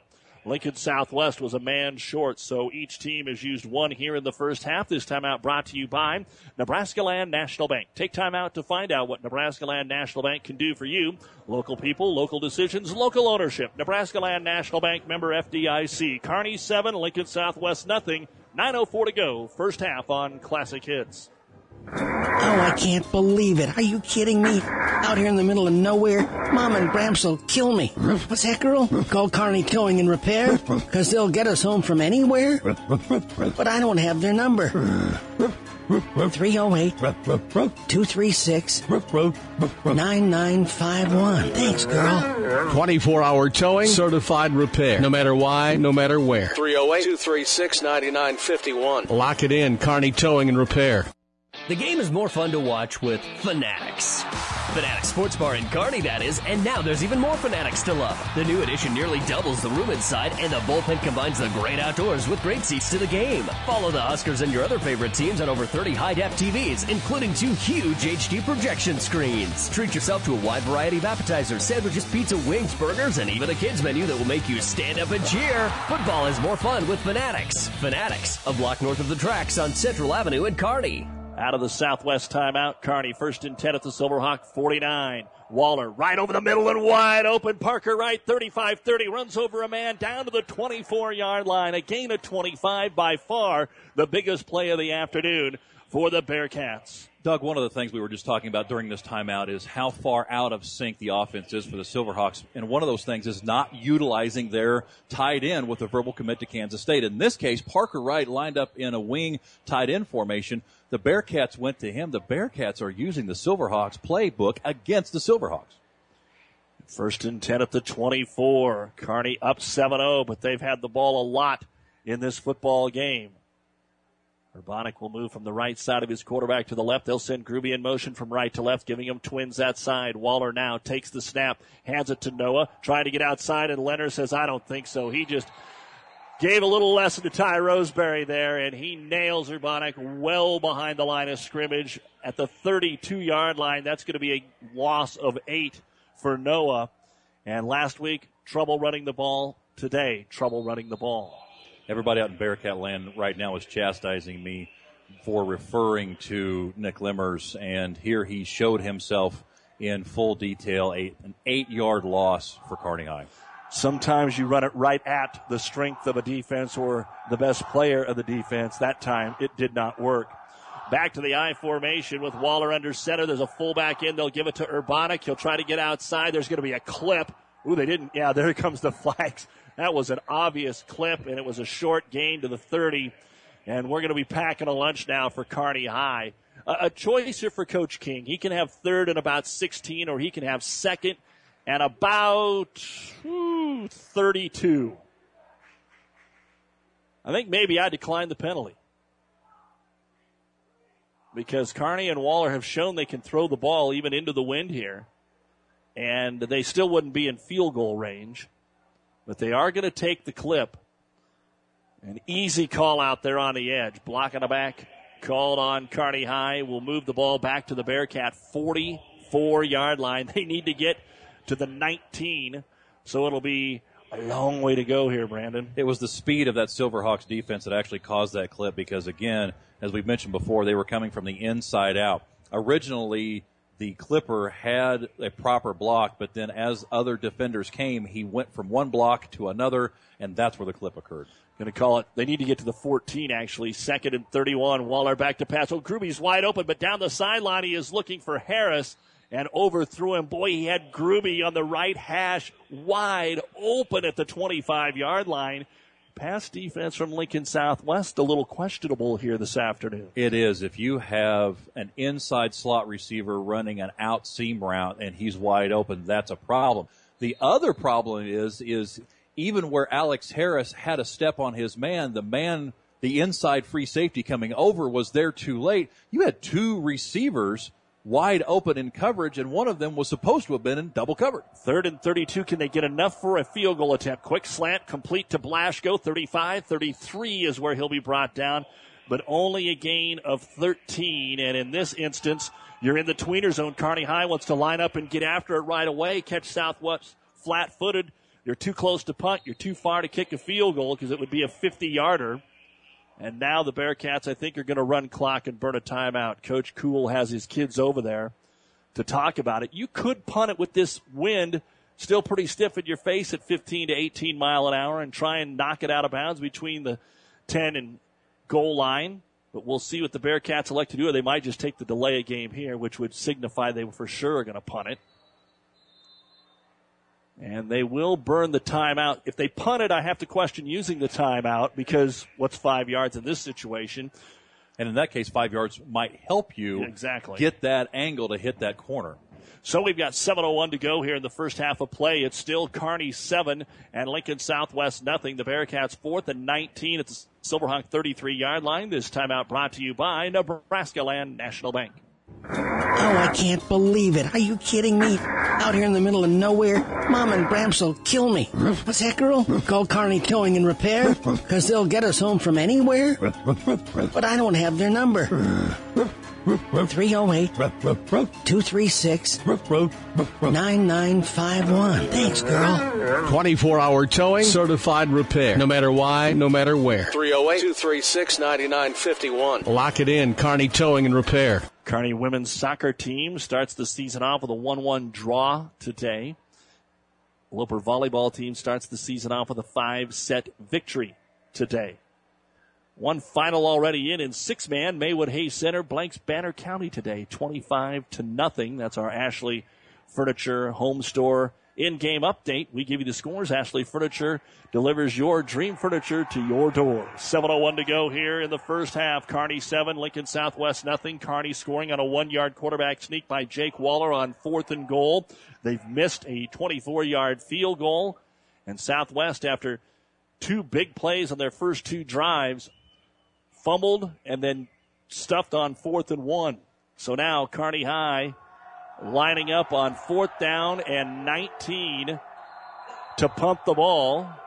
And they will kick it, but here's a penalty flag, and the ball easily sails into the end zone. So again, why burn the timeout if that's what you're going to do? I guess there's strategy, and we're high school kids, and we think we know everything up here, but five yards, you can still talk strategy and get them out there. You can take two delay game penalties, and the delay game penalty uh, was not used here in a legal motion penalty. Southwest says we're not going to mess with it. They kicked it in the end zone. We're going to take it at the 20.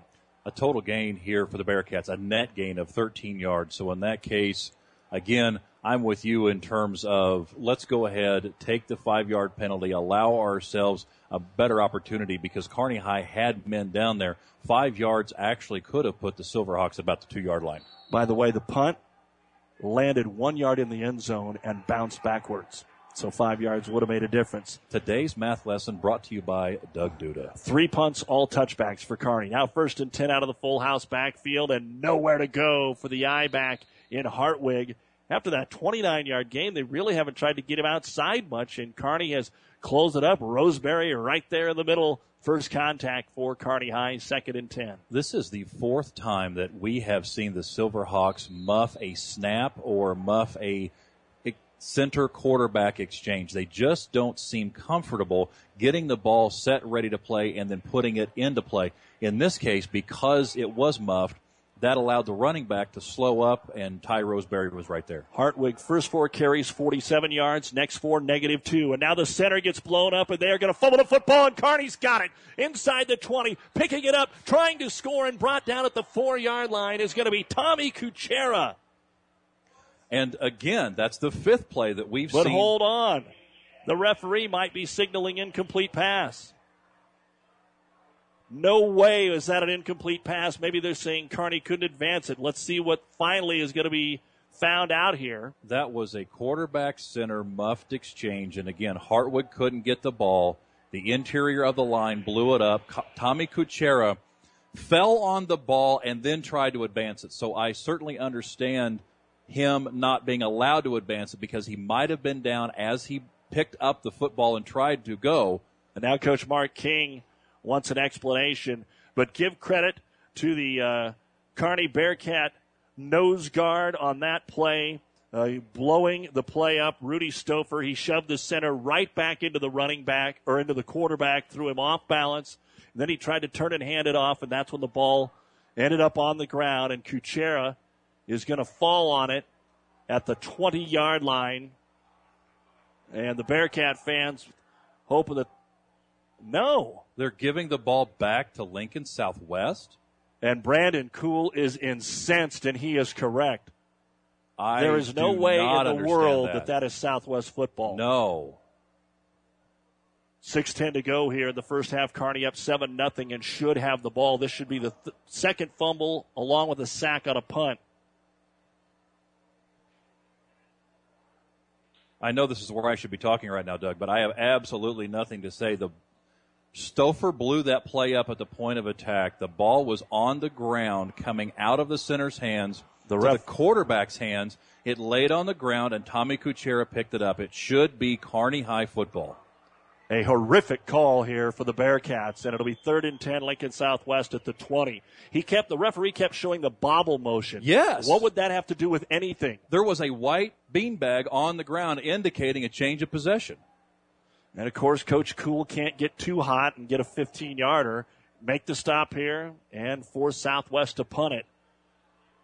But it'll be interesting to find out what that explanation was because whatever it was, was wrong. First and 10, or third and 10 at their own 20. Full house backfield again. And back to pass is going to be Garvin. Rolls right, throws it out here, and it is caught right at the first down marker and falling forward is going to be Michael Mitchell.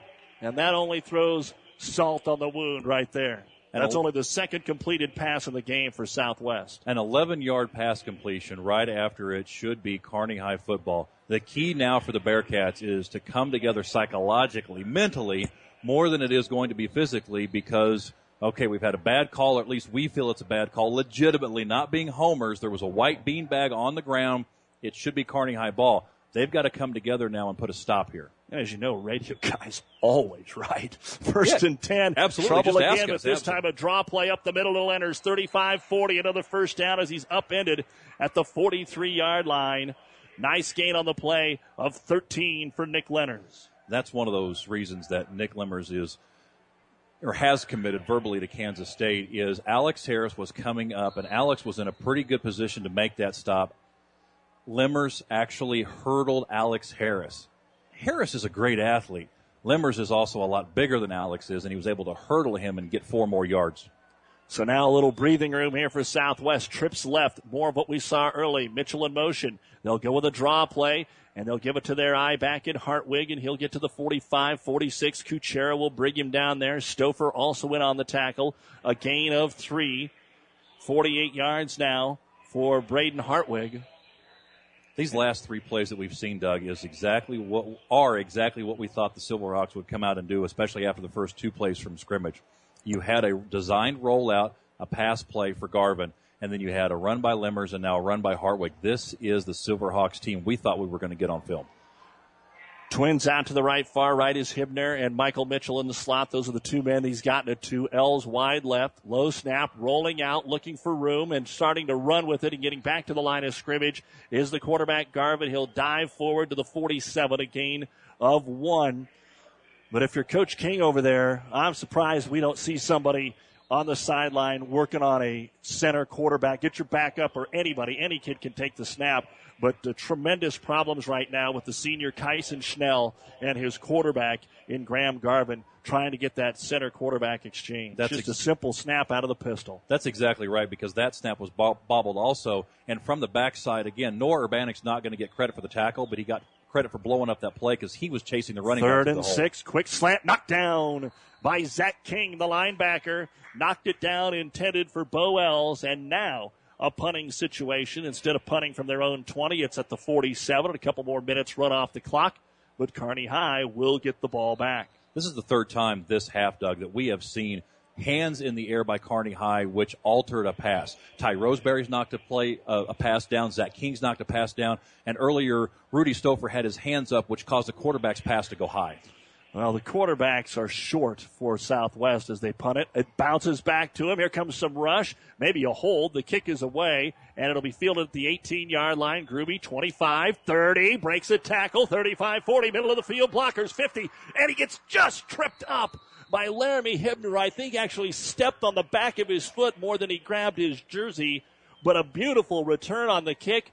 They're basically going to get zero yards from the punt to the return as it all evens out. That was taken at the 18, so a 40 yard punt, but a 40 yard return. And Kearney will have it at the Southwest 42. They've got one timeout remaining. Well, it says zero timeouts on the scoreboard, so maybe I missed one in there. Zero timeouts remaining for the Bearcats. 3.55 to go here in the first half.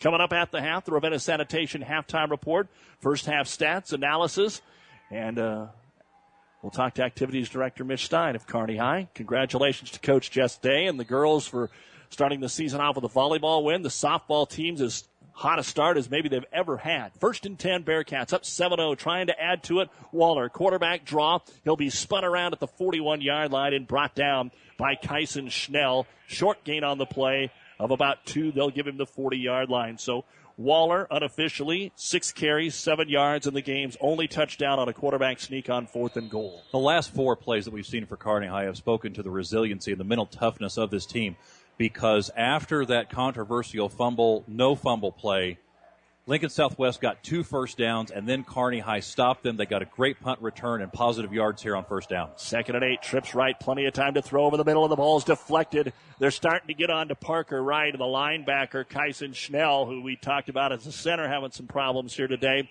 Makes a nice play from his linebacker position, backpedaled and knocked that down. He'd hit Parker Wright on a couple of those seam routes earlier, and he was open. He'd got behind the linebacker, but you're not going to put a lot of touch on one over the middle. It's usually that line drive throw and it's knocked down. Just as you said, Doug, Parker Wright was open. He had found the seam between the linebacker and the free safety. The problem was is Waller threw a good ball. It got about 10 yards out of his hand and died going into that wind. And rolling out left to throw it third and long, back against the grain, and it's going to be knocked down again. Parker Wright was behind the secondary. A penalty flag comes down as Bo Ells deflects it on a slightly underthrown football, but that flag is in the secondary where we could see interference. One of the things that Coach Brandon Cool talked about at the end of the game last week is how much his team would grow from week one to week two.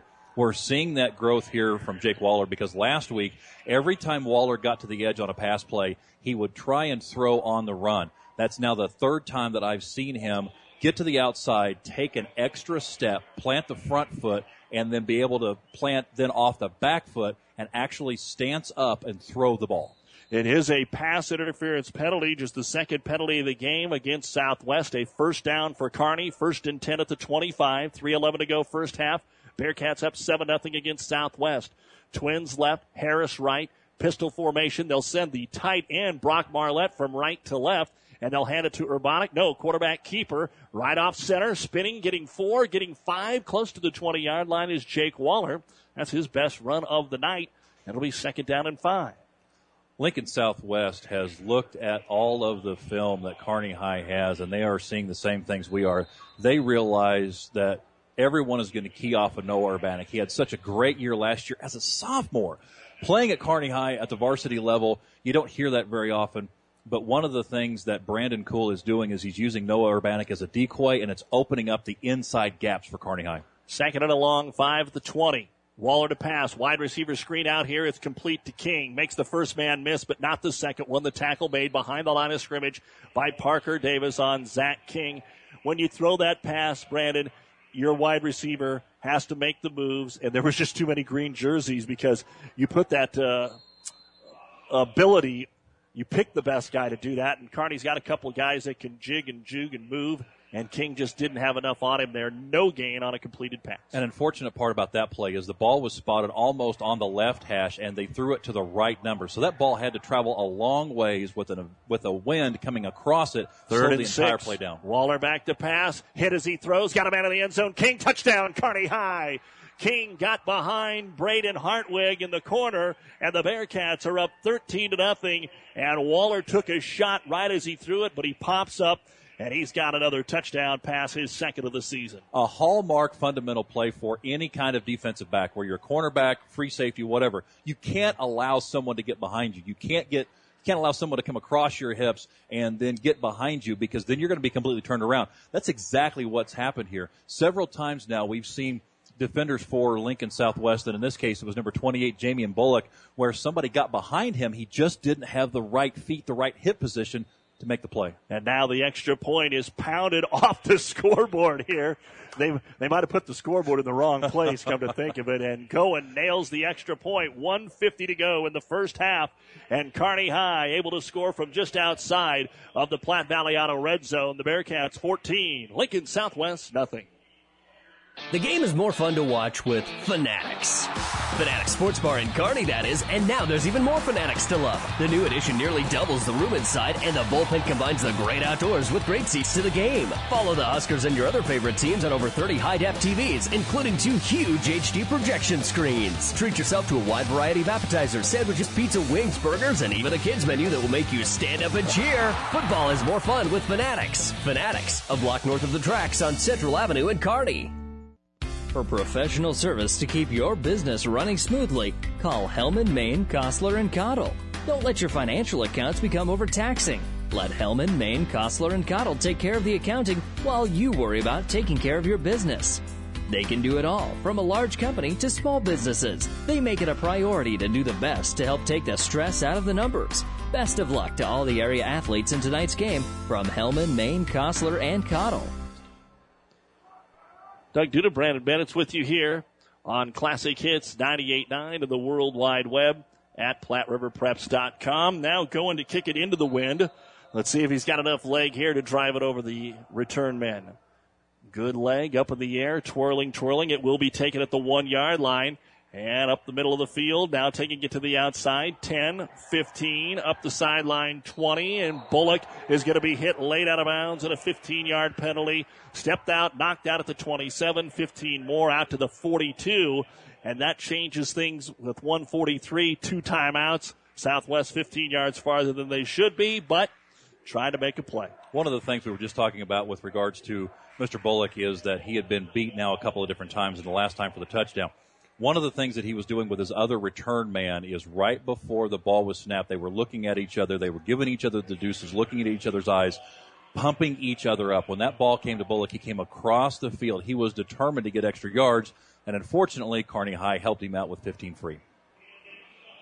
And so we are back here at Lincoln Southwest in Seacrest Field. 14 to nothing. Bearcats lead the Silverhawks, but time for Lincoln Southwest. Twins to the short side. Leonard's out to the right side, looking that way to the big fella and overshot him. He got his big right paw on it. And luckily for Southwest, there was nobody behind him to have a chance to pick that off. They went to him quite a few times last week, nearly 100 yards receiving for Leonard's, and that's the first time they've looked at him today. In the pass game, he's carried it a couple of times. Unfortunately, again, for the grunts in the offensive and the defensive line, Ty Roseberry's name will not appear on the report, but he's the one that forced that pass to go high. If Ty doesn't have up position, turning the outside shoulder of the left tackle and then get his hands up, that's a pass completion for the Silverhawks. Second down and 10. Low snap quarterback keeper up the middle and getting to the 46 yard line, dragging him down. Looks like it's Roseberry again on top of the back of the quarterback, Graham Garvin. He'll pick up four on the play, and that'll bring up third down and six. So now Southwest wants to use as much time they can on the play clock here, run it under a minute. If they get the third down, fine. If they don't, Kearney doesn't have a timeout to stop the clock, and that will basically get us to halftime. So let's see what Southwest does here. Third and six at their own 46. Wind at their back. Garvin really hasn't taken a shot downfield, full house backfield, which could give him max protection. He'll roll to his right, wants to throw, pump fake on the hitch and go, throwing it as far as he can for Mitchell, and he makes the catch inside the 20 at the 15, and now as he comes down, he loses it again. That's the second time Mitchell appeared to have the football, but couldn't bring it in that second step. That negates a 35 yard pass completion and a punting situation coming up here. And that was not Garvin's fault. That's as good a ball as he's thrown this season. Fortunately for Kearney High, number 28, Joseph Griffith, was running with him step for step. The receiver had the ball. He had it cradled in his stomach. He was about to go out of bounds, and Griffith punched it loose. Here's the punt. Kearney running men on late, and it'll be fielded at the 10 yard line by Gruby. Gruby will bring it up to the 20, make a man miss, and then drilled at the 23 yard line by Braden Hartwig. With 43 seconds to go, Kearney up 14 nothing into the wind, no timeouts. Shouldn't be a lot of drama here. Good chance to give our Urbanic a couple of touches. It's it's always a good opportunity to do that, but also since Noah had to come off the field early last week with that tentative shoulder injury, it'll be interesting to see exactly what the play call will be. A 44 yard punt and a return of 13 yards. Coming up, the Ravenna Sanitation halftime report. And Kearney High will line up with twins. They'll send out Harris to the left, Blashko to the right. They'll put in that H back spot Dubry, and they'll hand it to Urbanic right off the middle. He spins, hit, drives forward across the 25 to the 27, maybe the 28 yard line. A gain of five for Noah, which gets him out of negative yardage. Just his fourth carry of the ball game. Have been so impressed with Kearney High's play throughout the first half, with the exception of those first two plays, because Lincoln Southwest came out and absolutely punched Kearney High in the mouth with two straight plays. Since then, Kearney High has dominated this football game. Half second between the play clock and the game clock, and they're just going to take a knee. Waller takes it, knees it, and that will be the end of the first half of the Bearcats. Definitely winning the time of possession here, and after the first couple of plays in this football game, have really stood out, done some great work, and lead it 14 to nothing over Lincoln Southwest. You see Josh Banderas' younger brother Anthony uh, has his jersey on, but not suited up here today. And a couple, he's just a sophomore. A couple other kids that are out of action. The senior Zach West out of action on crutches. On crutches for Kearney High with his jersey on tonight is Trey Hibner, a junior. So there are some kids that are banged up, but weren't in the um, rotation coming into tonight anyway. 14 0 Kearney leads Lincoln Southwest. We'll be back with the Ravenna Sanitation halftime report on Classic Hits in a moment. It's a new day here at Long John Silver's. Together we're charting a new course forward. How? It's more than great tasting, sustainably harvested seafood. We're bringing a renewed energy to better restaurant and guest experiences, fun and innovative new meal options, and of course, great value. We're glad you're on the journey with us. If you haven't stopped by lately, we hope you will. We'll be happy to see you and hope you and your family enjoy a seafood meal that will have you ringing the captain's bell on your way out. Long John Silver's, South 2nd Avenue in Kearney. At Broadfoot Sand and Gravel of Kearney, we've been moving and building your earth for years. Broadfoot produces and delivers sand and gravel and specializes in excavation, dirt work, site preparation, demolition, and snow removal with two pit locations to save you time and money. Call Broadfoot Sand and Gravel today. Whether you need a little rock or a lot for landscaping, driveway building, business, or residential, Broadfoot is the only name you need. Let the professionals move and improve the earth for you. With our producer engineer Caleb Henry and Brandon Bennett, I'm Doug Duda back with you here at Seacrest Field in Lincoln for Friday afternoon matinee football on your sports leader in the Tri Cities, Classic Hits 98.9, KKPR FM, Kearney Hastings, Grand Island, and the World Wide Web at PlatteRiverPreps.com. Our online streaming brought to you by UNK. We are the difference makers. Call to schedule a campus visit. And this is the Ravenna Sanitation Halftime Report. Your trash is our treasure, serving Buffalo County for business or residential service. Ravenna Sanitation, your trash collection connection. Find us in your local yellow pages. Bearcats 14, Silverhawks nothing. Jake Waller, a one yard quarterback sneak on fourth and goal. And then Waller hooks up with Zach King on a 20 yard touchdown pass on third down with 150 to go and that makes it 14 to nothing. And Kearney has had other opportunities, and let's give credit here. The one what we perceived as a blown call there, where Kuchera recovered a fumble and took it to the six yard line. Kearney ended up stopping Southwest, ended up scoring when they got the ball back. So even though a little time ran off the clock, all in all, the Bearcats able to capitalize the next time they touched it and didn't give up any points. And one of the things that makes that exchange even more impressive is after the fumble, no fumble, ball should have been the Bearcats' first and goal on the six. It's not that Kearney High stopped them immediately. Lincoln Southwest came out with that type of offense we were expecting to see Lincoln Southwest came out with. They got two first downs on four plays. So not only did they get a huge break, but they also had momentum going coming out of the shadow of their own goalpost heading toward midfield. They had an opportunity. They had momentum. They had a call that went their way. They had everything going for them. And Kearney High, after that second first down, made some adjustments on, made some adjustments on defense, held them to a punt, and got the ball back. Well, the Bearcats trying to even their record at one and one. Southwest already 1 and 0 on the season. And one thing you can talk about a couple of early big plays on the ground. And you kept talking about the uh, changes that Coach Cool and his staff made immediately. Really, there wasn't much going on in the second quarter at all for Lincoln Southwest. And if I look at it really quick here, Hartwig had a couple of carries for three yards. Lenners had the one run for 14 yards. Garvin had two carries for five yards. And through the air, they were one of six for 10 yards. And that was all the offense that Southwest could muster there in the second half. They got the benefit of 40 yards in penalties. Uh, a couple of those, one of those was a late hit that helped them out. So Kearney High, who had hardly any offense in the first quarter, but was up seven nothing. Then you flip the switch here and flip the page, and Kearney moved the ball a lot better in the second quarter. Still only seven points, but Southwest didn't move it much at all. One of the concerns that we had coming in is whether or not Lincoln Southwest was going to give up the big plays. And in this case, Kearney High gave up two big plays, and we keep coming back to that, and I don't think we can emphasize it enough. Lincoln Southwest absolutely came out and dominated Kearney High the first two plays of the game.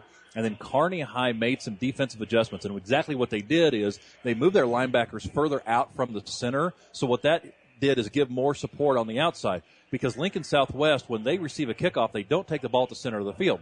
They're taking the ball on the left hash mark, giving them the entire right side. So then what Kearney High did is move more defenders to their left, the right side of the Silverhawks offensive line, and that allowed an extra defender to flow that way another defender looking that way, reading the guards, and has stopped up everything since. We will take a look at the first half stats, talk with athletic director Mitch Stein, and give you a preview of what's still to come tonight for high school football on our network of stations at PlatteRiverPreps.com. When we come back, halftime at Seacrest, Kearney 14, Lincoln Southwest, nothing.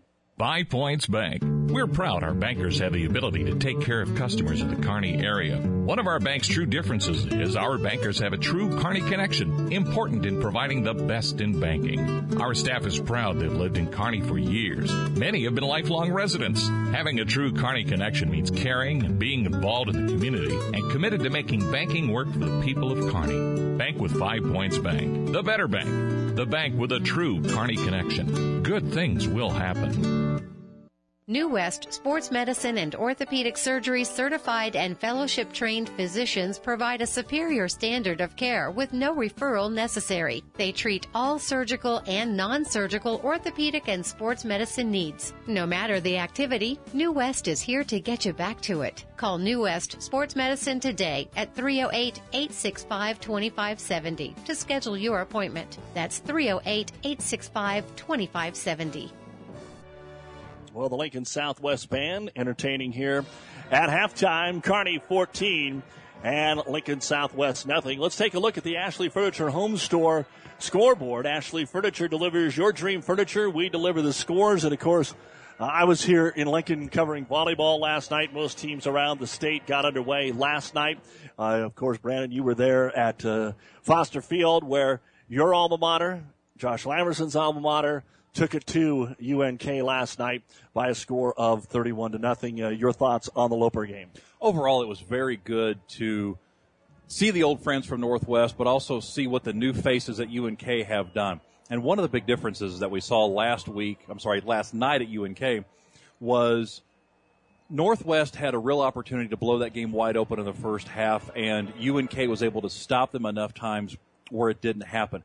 After UNK got the big pass play to Cougar Williams on the outside for that 68 yard pass play to open the game, Northwest made some adjustments, got UNK to miss a field goal, and then Northwest went on a an 80 yard, 18 play, 18 play drive, scored a touchdown. And after that, UNK made enough adjustments on the defensive side of the ball that they were really able to hang with them. Yes, they had to give up a touchdown late in the first quarter, but that was on a short field after a, a turnover for, for, the Loper offense. So it was an opportunity for UNK to make some more adjustments, and they came out after halftime. And I even made the comment to the guys in the press box that UNK made such an emotional appeal at halftime that the defense for the Lopers was a completely different animal in the early part of the second half than we've seen them before. Well, let's take a look at our first half stats of this football game as we are continuing during the Ravenna Sanitation halftime report. Here's a look at what we have for Lincoln Southwest, as always unofficial. Mike Mitchell one carry, zero yards. Braden Hartwig leads the way. The tailback has nine carries for 48 yards. Nick Lenners has been in the backfield a couple of times. Big old boy at 240, the Kansas State recruit, two carries, 17 yards, and quarterback Graham Garvin four carries for 37 yards. 27 of those came on the opening carry for him. 16 rushing attempts, 98 yards on the ground in the air. Garvin has struggled. He's put it up 10 times, only completed two of those for 17 yards. Two of 10, no picks, no touchdowns, 17 yards through the air, 98 on the ground, 115 yards on 26 offensive snaps, five first downs here for Lincoln Southwest.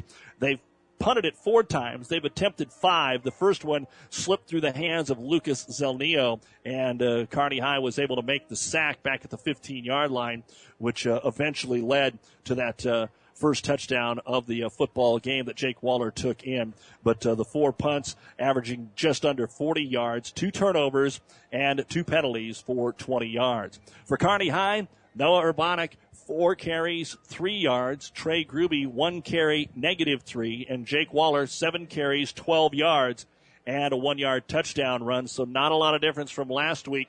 12 rushes, 12 yards for Kearney High. Waller has put it in the air 16 times and again, very efficient. He's completed 11 of those, including the last one for a 20 yard touchdown. 11 of 16, no picks, one touchdown, 119 yards through the air, 12 on the ground.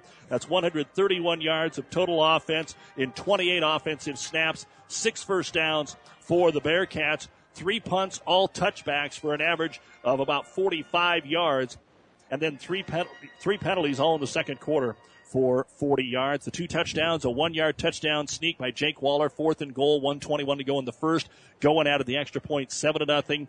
And then a 20 yard touchdown pass from Waller to Zach King with 150 to go before the half. Going nailed the extra point. And that's where we're at.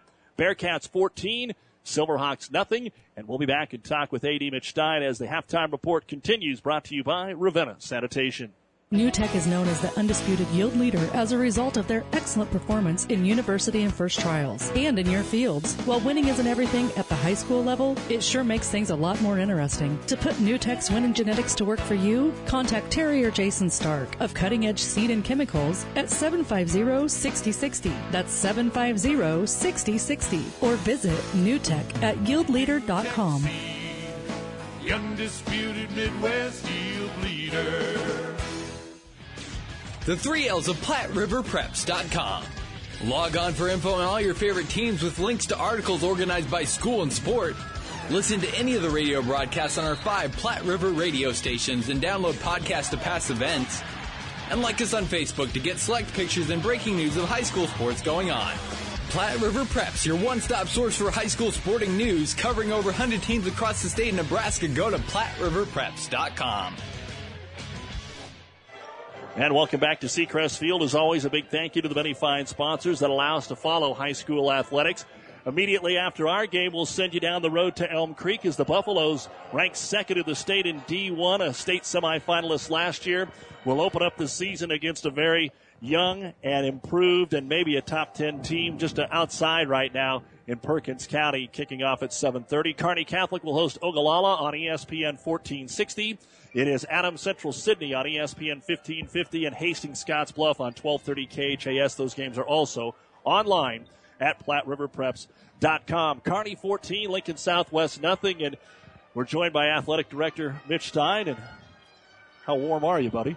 It's it's rather toasty down there. you know, I I feel pretty good because I've been here three years, and this is the first time that I've been invited on on your show. So I'm I'm doing something right. I- In year three, I get that done. I know we had to get you tenured. we had to get you tenured. Yeah, well, usually, if guys come talk to us, there's always a little debate about whether they're going to be around much Yeah, longer. well. Well, Mitch, let's talk about the fall sports season. The softball team off to the best start that I remember, and I've been here 17 years.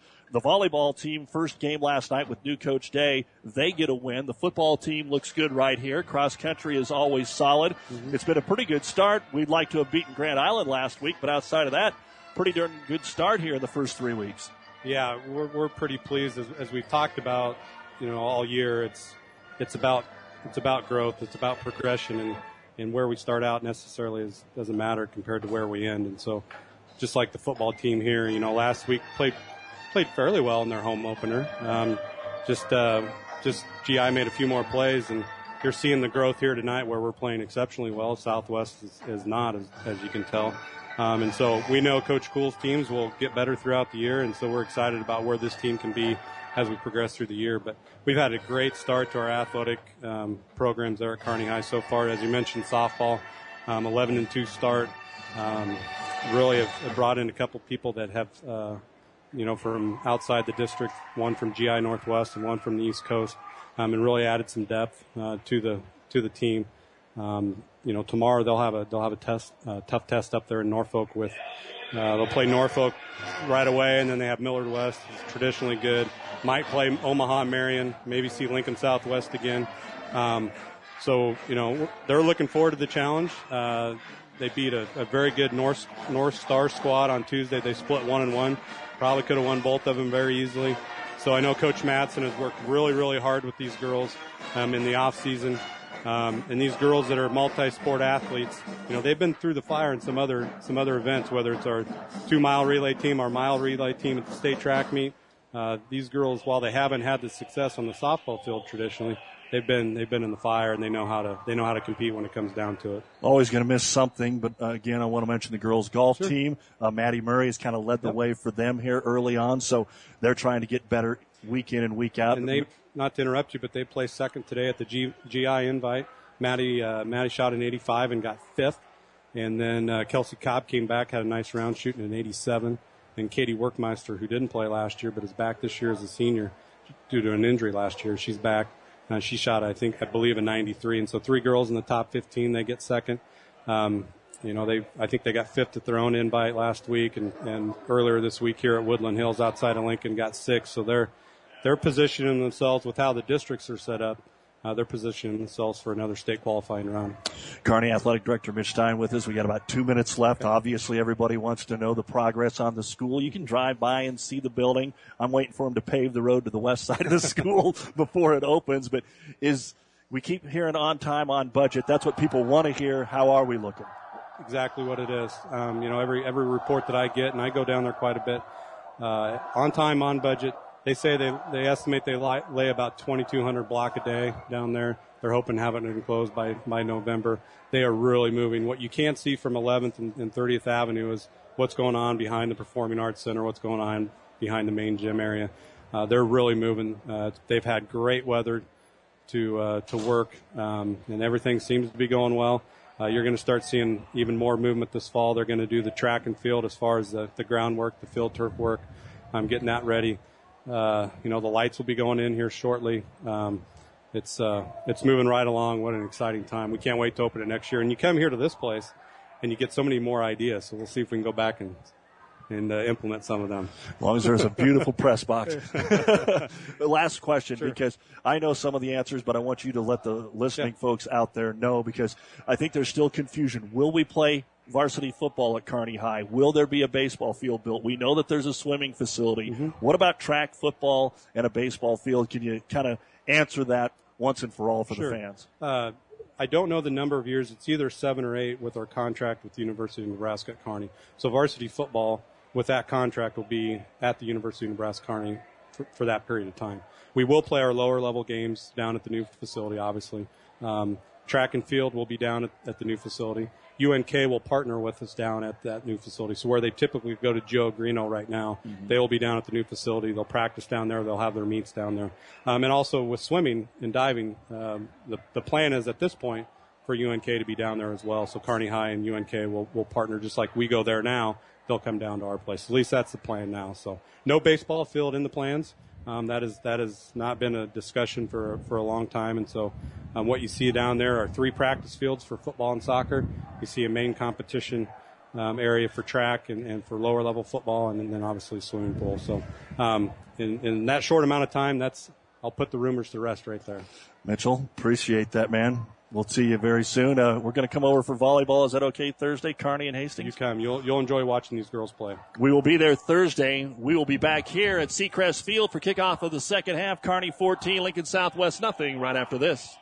For professional service to keep your business running smoothly, call Hellman, Maine, Kostler, and Cottle. Don't let your financial accounts become overtaxing. Let Hellman, Maine, Kostler, and Cottle take care of the accounting while you worry about taking care of your business. They can do it all, from a large company to small businesses. They make it a priority to do the best to help take the stress out of the numbers. Best of luck to all the area athletes in tonight's game from Hellman, Maine, Kostler, and Cottle. Well, Lincoln Southwest also has to kick it off here to start the second half. Win behind him and no problem to boom it deep into the end zone for Lucas Zelnio, his first kickoff of the football game. And it is Kearney to take over 14 to nothing. And Brandon Bennett's uh, co with me today. Color on the game. As you take a look at this, if Kearney can get something on the board here on this possession, they might be able to put it into, I don't want to say coast mode, but they don't have to take chances a lot the rest of the game. Coaching Philosophy 101, and it's an old cliche because it's so true. The most important possession of the football game is the first possession coming out of the halftime locker room, the first possession of the third quarter. Let's see what Kearney High does here, what adjustments they've made, and how the Silverhawks respond. Offensively, I don't. I- It'll be interesting to see if they have to do much as they will fake the handoff to Urbanic. Waller tries to keep it. He wanted to come outside. He's boxed in there by Josh Delgado. Cuts it back up off his right guard and gets two, two and a half yards just across the 22. Waller carrying the ball on design run plays much more this week than last week against the Islanders. And that's one of the changes that Kearney High has made too. And it's also interesting to see Jake Waller in that case has done a lot of improvement and a lot of bodybuilding in his upper body because he had two defenders hanging on the right arm where he's holding the ball and he didn't let the ball go. Again, out of the pistol or shotgun, however you want to call it. They'll fake it to Urbanic. Captain Leonards will bring him down, but a penalty flag comes from the sideline just as Urbanic cut it up the field across the 25 to about the 26. Again, most of the time they're trying to avoid the All-Stater and Leonards, but you do have to go at him a couple of times to keep it honest. Sometimes a guy like that will over pursue the play and you can get right by him. And then once you can get by somebody like that, in that case, then the, the field is wide open. And for this penalty, they have waved the flag off. So they'll pick up the flag. It'll be officially a gain of four. Third down and four Bearcats at their own 26, leading at 14 to nothing. Opening possession of the second half. Twins right with Harris wide right, and in the slot is Gruby. Single man out wide left actually trips now to the right side. And back to pass Waller. Three step drop goes to the single man and turning behind to make the catch 45 and he's in the open. It's going to be Blasco all the way to the end zone. A 74 yard touchdown reception and one minute into the second half. The Cats are up 20. Douglas, what a play on the case of a couple of different men that we need to talk about. First of all, the interior of the Kearney High line because Lincoln Southwest was shooting the A gap. They were coming right between the guard and the center coming right up the middle into Jake Waller's face. He actually threw that ball off of his back foot and he lofted it, which going into the wind is not necessarily what you want to do. Blasco saw that the ball was wobbling a little bit, came back. In the process of cutting and coming back, the defender slipped, touchdown, Kearney High. And now the extra point for going on the way, and it is no good. He yanked it wide to the left, so he's missed a short field goal and wide left on the PAT. 11 minutes to go in the third quarter, and Kearney High now leads Southwest 20 to nothing here on Classic Hits. It's a new day here at Long John Silver's.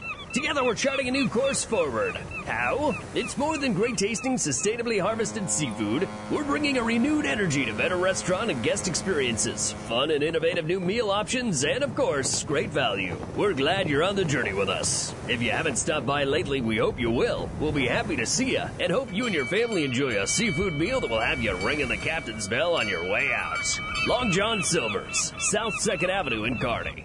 At Broadfoot Sand and Gravel of Kearney, we've been moving and building your earth for years. Broadfoot produces and delivers sand and gravel and specializes in excavation, dirt work, site preparation, demolition, and snow removal with two pit locations to save you time and money. Call Broadfoot Sand and Gravel today. Whether you need a little rock or a lot for landscaping, driveway building, business, or residential, Broadfoot is the only name you need. Let the professionals move and improve the earth for you.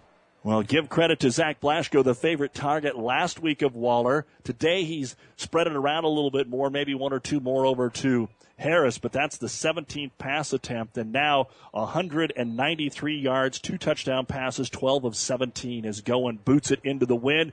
He hits it good, and it's taken at the two. Returnable here from the left hash, up the middle of the field to the 10, 15, little room, 20, 25, and Michael Ayers will be brought down at the 27, 28 yard line, and that's where Southwest will take over. But right now, Brandon, it took a while to take advantage of those breaks for the Bearcats.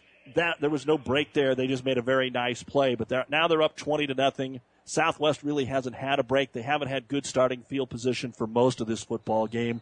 And again, they start inside their own 30. One minute and six seconds ago on the game clock, we were talking about how it was important for Kearney High to have a good first possession of the third quarter.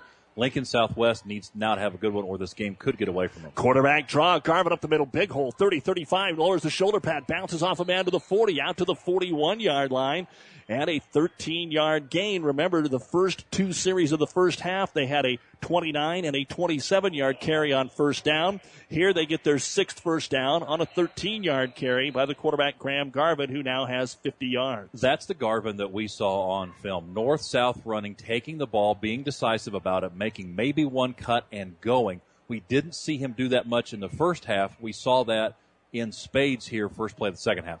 And now Els is in there, so let's double check. Els is the quarterback, and he'll hand it off on the next play to the 43 yard line. That may have been Els on that first down carry. Bo Els in there. I believe you got six and nine. Sometimes uh, they look the same, and I was a little. We were wondering if there would be a change, and Els is now in there at quarterback, and I think that's where we have to go. That that first carry was Els's. So it's second down and eight. Els maybe a little bit more of a throwing quarterback. Last week it was the other way around. Els started and Garvin came in for him. Out of the shotgun, second and eight at their own 43 yard line. Els will send a man in motion. Here's a penalty flag, and they're going to go ahead and blow it dead before we even get started. Every time, I believe every time that Southwest has sent the man in motion, it's always Michael Mitchell on the fake jet sweep action. They've only given it to him once. In fact, they tried to give it to him once, and that's the fumble that they had on the first possession of the game. And Doug, you were right to make that correction from six Garvin to nine Els because number six Garvin is standing at about the 50 yard line, and he has been in the back pocket of the head coach for the last couple of plays because he's just following him around everywhere. So this is a designed quarterback change for Lincoln Southwest, trying to get something going here in the second half. With the wind at their back, Second and 13 after the five yard illegal procedure, and Els is going to keep it again, but he's hitting the backfield and he will be dropped. Kuchera got him, but the initial to- uh, initial breakthrough on the uh, defensive backfield came from Brock Marlette. Brock Marlette did a great job of setting the outside of the defensive line, not to allow anything to get outside his right shoulder, which was the outside of the field. If Els is able to get around Marlatt, then there's free open running room. But Marlette set the edge of that defense, pushed everything to the inside where there was help.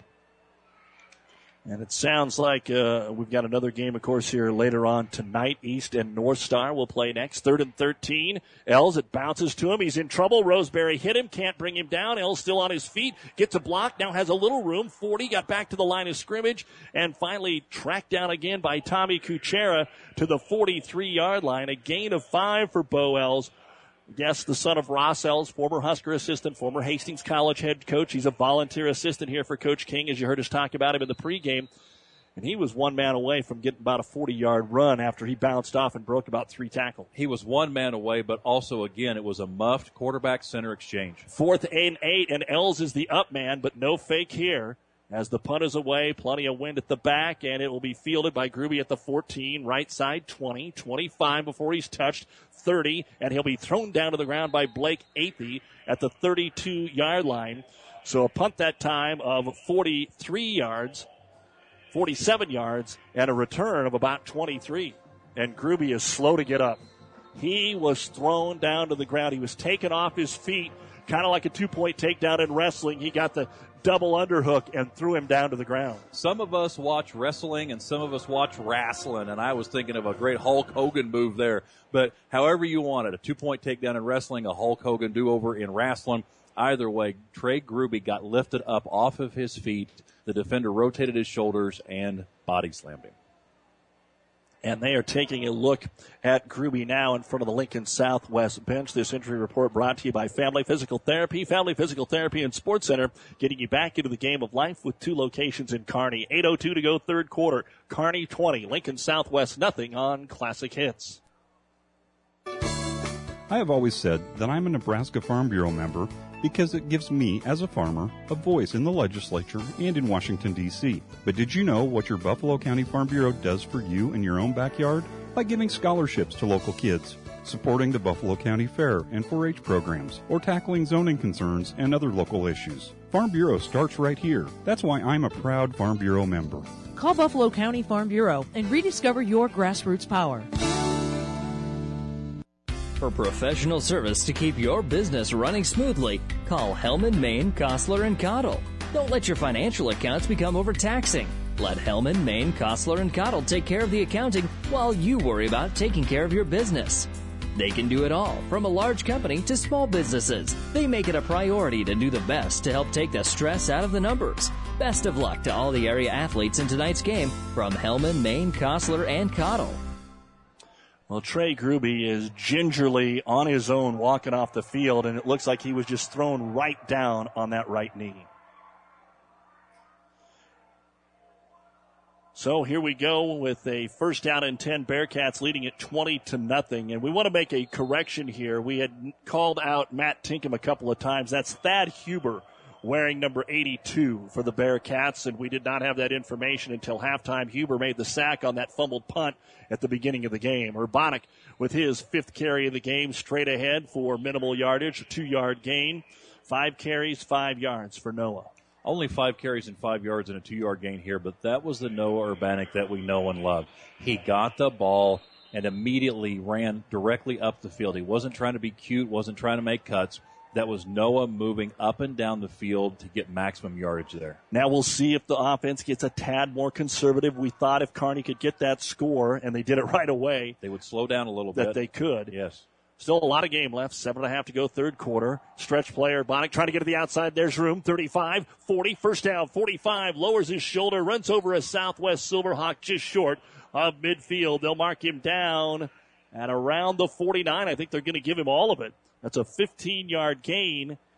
And as I look back at last week, Brandon, that is the biggest run, uh, positive run of the year for Kearney High. That is, and Trey Clevenger was a big part of that because he was the wide receiver on the left side of the Kearney High offensive formation, and Trey Clevenger was holding up the cornerback there.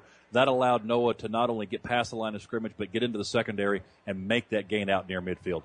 So first and 10, Bearcats. Their eighth of the game out of the pistol. They'll give it to Urbanic again off the left side. Lenners will grab him, but not until he gets into Southwest territory at the 48. It's going to be a gain of three. Second down and seven. What a privilege it must be for Kearney High head coach Brandon Cool to go quote unquote conservative or coast, as we were talking a little bit about earlier. Now that they're up by three scores, the definition of Kearney High going conservative is getting the ball to Noah Urbanek. What kind of a privilege is that for Brandon to have that kind of talent in the backfield?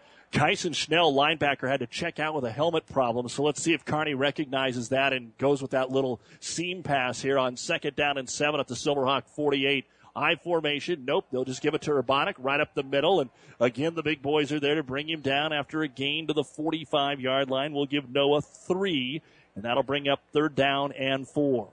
This is, this is a great drive for anyone who's a big fan of science and geology because geology is a study of rocks, pressure, and time. And okay, there's hold so on, much. hold on here. I, I don't know how. I have tried to not make my audience too intelligent, so be careful. That says a lot about the audience of Doug Duda, ladies and gentlemen. But this drive is about pressure and time because Kearney High is not milking the clock for every second. They're not waiting for the back judge to start chopping, although he's chopping now. But in this case, they're taking time off the clock, putting more pressure on Lincoln Southwest. And Kearney High not sure what they wanted to do, so they will go ahead and burn a timeout. The first one of the second half brought to you by Nebraska Land National Bank. Take time out to find out what Nebraska Land National Bank can do for you. Member FDIC. 6.09 to go, third quarter. Kearney has the ball, third and four at the Southwest 45 and leads it 20 to nothing. Honey, hurry. We need to finish loading up the trash. The dump closes in 30 minutes. Don't let trash take up time in your busy schedule. Let Ravenna Sanitation take care of all your trash needs.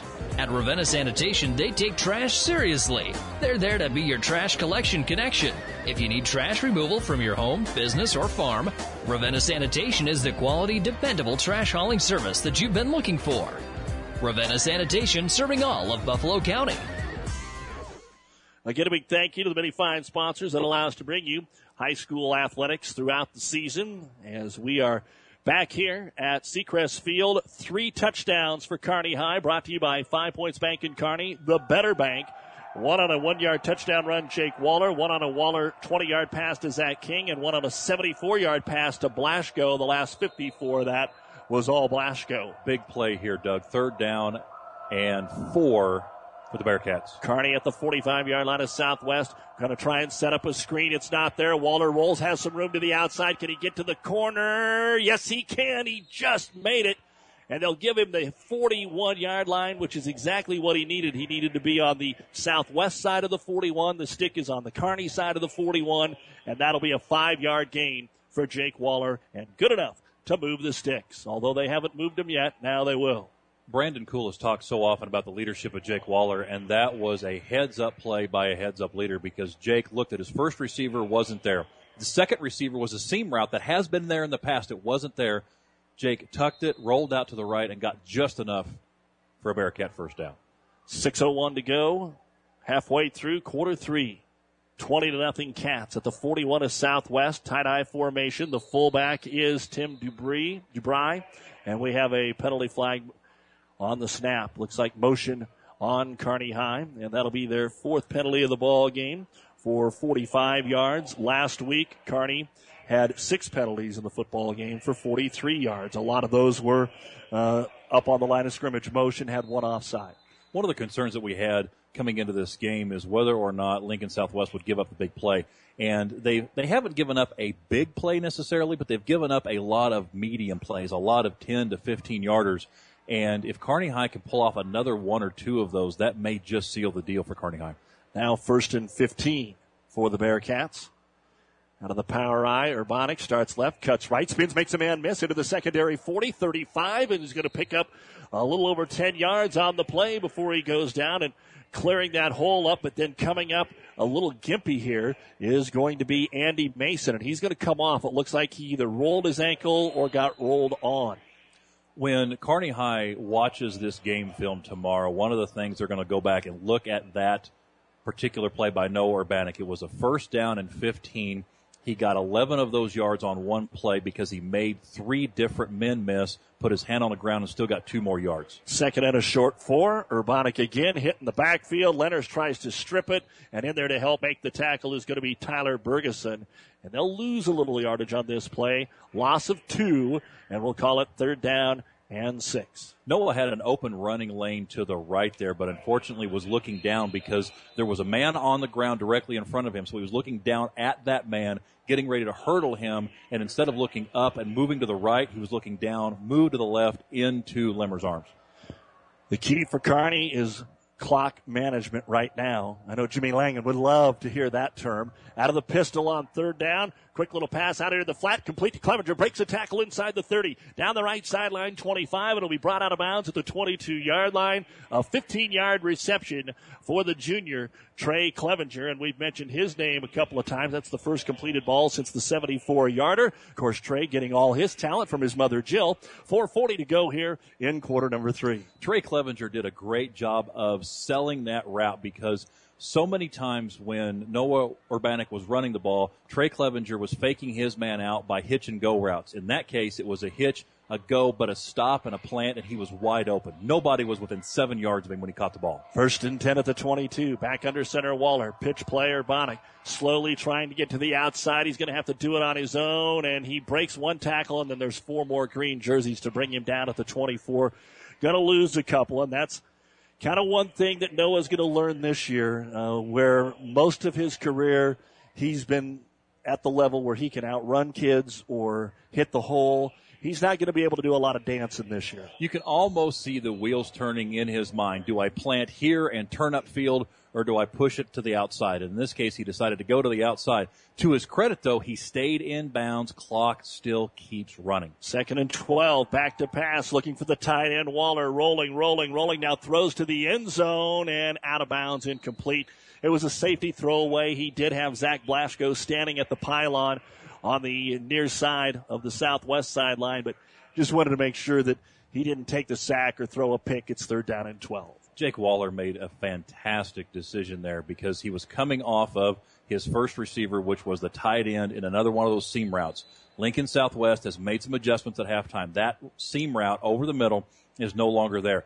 As he rolled out, you could see him go to a second receiver who was covered in front and behind. He went to his third receiver and he threw it up where if the receiver was going to catch it, that it would be a safe catch, but in that case, the receiver wasn't seven feet tall. Kearney late getting the play in, but they will get it off. Third and 12. Uh, fly pattern to the end zone, getting behind the defender. Jump ball, trying to get it to Blasco, and it bounces off his shoulder pad and incomplete. Austin Gutierrez had the coverage, but Blasco still down on the ground. I think he feels that he should have caught that football. Now he's looking back into the sun a little bit. And there was a defender had his hands up in his face, but I don't think the defender touched it. It just bounced off the padding of Blasco. Waller threw that ball off of his back foot, which normally is not the thing you want to do, especially into the wind. But in that case, it was exactly where the ball needed to be because it allowed it to float enough. Blasco originally was not in position. The ball floated just enough. Blasco had an opportunity to catch the ball, but a combination of the sun and a defender in his face, he just couldn't hold on. Well, Kearney's going to line up for a 42 yard field goal attempt into the wind. I'm guessing maybe pooch punt. We'll find out. But if he kicks it in the end zone, it'll still be at the 20. They're going to try it. Goins got enough leg. It's floating. It's floating. And it is just wide to the right. Barely wide to the right. The 42 yard field goal is no good. So the kicking game has been just a tad off, usually a strength for the Bearcats. 347 to go, third quarter, Kearney 20, Southwest nothing here on Classic Hits. The game is more fun to watch with Fanatics. Fanatics Sports Bar in Kearney, that is, and now there's even more Fanatics to love. The new addition nearly doubles the room inside, and the bullpen combines the great outdoors with great seats to the game. Follow the Huskers and your other favorite teams on over 30 high-def TVs, including two huge HD projection screens. Treat yourself to a wide variety of appetizers, sandwiches, pizza, wings, burgers, and even a kids menu that will make you stand up and cheer. Football is more fun with Fanatics. Fanatics, a block north of the tracks on Central Avenue in Kearney. As we come back to action, Els wants to go back to pass. Wide open over the middle is Mitchell. He hauls it in at the 45 and brought down at the Kearney 49 yard line. A 31 yard pass play from Bo Els, who came into quarterback here the second half. Kearney High just couldn't get set coming out of the timeout. Immediately after the white hat blew the whistle and the ball was ready for play, Lincoln Southwest snapped the ball. Kearney High just didn't have time to get their defense set, and as a result, the receiver was wide open. So Southwest finally back in Bearcat territory, needing to get something going here out of the shotgun Els. He'll send Mitchell in motion, get it to him on the jet sweep from right to left. It's strung out, and he's going to get a yard before being brought down by Tommy Kuchera. Kuchera is having a whale of a game today for the Bearcats. He is, and also number five, Trey Gruby and number 29, Parker Wright. Again, they're not going to get credit for the tackle on this play, but both of those guys were coming from the inside of the defense, moving to the outside. They strung that play out because originally when the running back had the ball, he had room to run. But because Gruby and Parker were coming from the inside out, strung that play out and allowed Kuchera to make that tackle. So it'll be second down and nine. Els takes the snap. The lefty looks to the right and some miscommunication over Lenners and moving up the field was Hunter Douse. So flat out miscommunication. That ball was to an area, and no one was in that area. Miscommunication, but also as soon as Lenners, who was coming off of the right side tight end position, he went five yards straight forward, turned to his right, and immediately he flinched because by doing that, he's looking now directly into the sun. He couldn't see the ball. Third down and nine after the nice first down pass completion from Bo Els to Mitchell at the Kearney 48. Out of the shotgun, they'll run read option to the right side, hand it off to Hartwig, strung out again, and he's going to be hit for a loss behind the line of scrimmage. Who again? Trey. Tommy Kuchera and Trey Gruby. And Trey Gruby was there. Tommy Kuchera hit him upstairs. Trey Gruby took out his legs underneath him, and a combination of those two young men, they are starting to take over this game on the defensive side of the ball for the Bearcats. I am shocked at the success for Braden Hartwig tonight. Yes. Great game last week. 121 yards? Yeah, 29 after one carry, 38 after two, 47 after four. Nothing. Now, now he has 10 carries for 46 yards. And Southwest has to punt again from midfield. The boot is away. Kearney will take it at the 12 yard line. Right side 15, 20. Harris 25 penalty flag out to the 30 and the flag's back at the 18. This is going to come back so Gruby was not back there that time. Harris on the return, and Kearney's going to have their worst starting field position of the football game. A 38 yard punt, but a good punt because Kearney High will end up inside their own 10. And we haven't had the opportunity to hear the Silverhawk band play a whole lot uh, since the pregame and a little, of course, during halftime. But a couple of things are happening for them, but they still have zero on the scoreboard. One of the things that we in Kearney are always privileged to have is an outstanding crowd that shows up at Foster Field and Cope Stadium for all Kearney High football games. The crowd here, the home crowd for Lincoln Southwest, is maybe a quarter of what you would see at an average Kearney High football game. And again, I think they follow the, you know, if, if you're 8 0, if, if you're a top four team, top five team, they're all over you. But and being a relatively new school, they don't have an alumni base. They don't have nope. all of those people that have been here for decades and the generations of families that follow a particular school. Afternoon start. They'll just play it by ear. So the ball back now at the uh, eight yard line. An eight yard penalty. And they will put Waller under center. Looks like a blitz is coming here from Southwest. They hand it to Urbanic. He'll come over the right side. They try to strip the ball. He does a great job of holding on. He gets to the 10 and shoved backwards, but Will Backs, all he was trying to do was rip that ball out of there.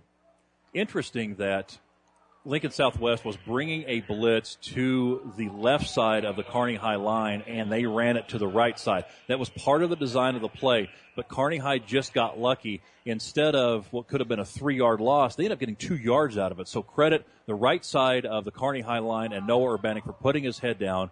As you said, they were trying to strip, not allowing them to get the ball blitzing from the Lenners side because they figure two guys are going to be on him and have a mismatch number wise. Out of the pistol, they'll hand it to Noah again. Comes to the short side and it'll be run out of bounds near the 15 yard line. In fact, they'll give him that favorable spot, a gain of five for Noah. So it'll be third down and a long three here for Kearney High with 103 to go in the third quarter. Kearney 20, Lincoln Southwest nothing. Kearney has scored in each quarter, including a minute into the second half where it was a 74 yard touchdown reception from Zach Blasco as he was able to get behind the defender and take it the last 50 on his own. Blasco with his first touchdown of this season.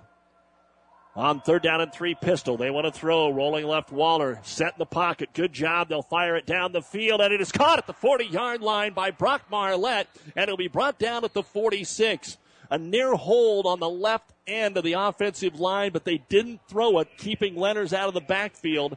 And a big gain on the play and a flag at the end of it might be for a face mask, which would put it into Silver Hawk territory. That is a gain of 30 on the pass if it holds. That was a phenomenal throw by Jake Waller. One of the things that we didn't see him do a lot last week versus Grand Island was as he was rolling out, he didn't do always a good job of setting his feet and throwing. Every single time now that he's gotten to the edge, edge, he has set up and thrown the ball. This penalty, Doug, is going to be an unsportsmanlike conduct against Kearney High because as Marlatt came up off of the dog pile, there were two guys on top of him. He came up, spun the ball on the ground, and shook his fist as if to say, yeah, all right, way to go. And the referees did not like his reaction to that play despite getting tackled by two men. Nonetheless, it'll be a 30 yard completion. It'll be a 15 yard penalty. It'll still be first. It'll still be first down and 10 and the on clock the dead ball still foul. rolls. Yeah, the clock, as you said, yeah, the clock rolls. They can get more offense now. 70 yards away. 45 Not seconds exactly to what go. the head coach has in mind when he wants his uh, players to get good offensive stats here. Plus, Southwest will be forced to go into the wind in the fourth quarter. I formation, turn, hand it to Urbanic off the left side, and he'll get a yard, maybe two, out to the 37. I want to make sure that that's Noah again. Uh, they're keeping him busy. No, they are going to go to the backup, and that is Nate Berg is in at running back right now for Kearney High. What a compliment to Nate Berg because this is a portion of the game where the game's not over yet. Kearney High can feel comfortable with an asterisk. They can feel comfortable to a point.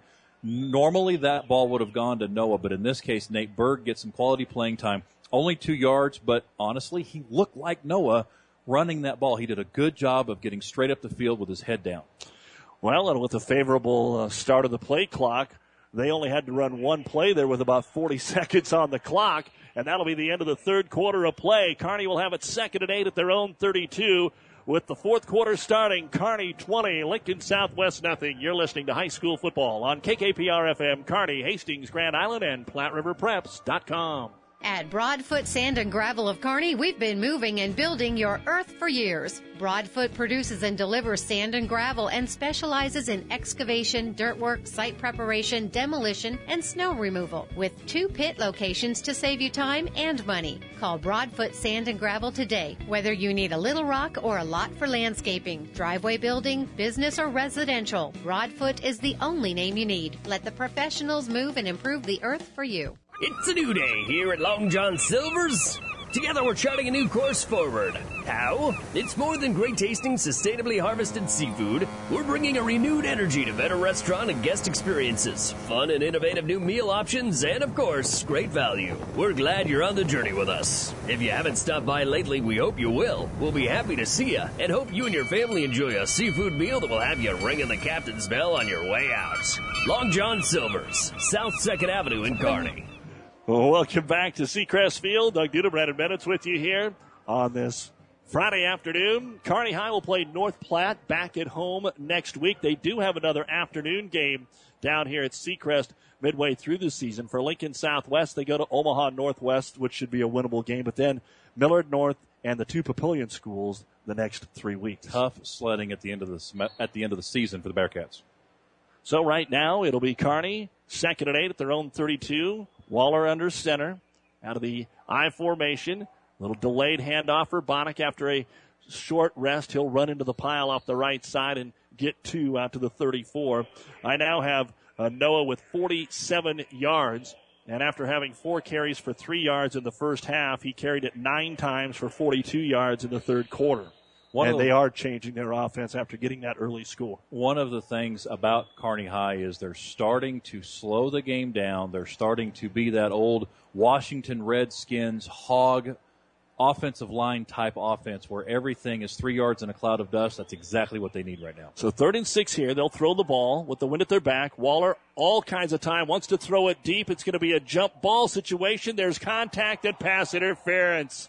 It did not allow Alex Harris to even go up for it. Contact was made down at the 30 yard line, and Kearney's going to get a fresh set of downs. Second pass interference against Southwest. Alex Harris did a phenomenal job that time of keeping his distance from the defender, and that's kind of that's a kind way of saying that he was pushing, the defender was pushing, both of them went up, but the, as the ball was coming down, the defender was doing the most pushing. Mark King trying to plead his case over here, saying that there was no way they were going to catch that ball anyway.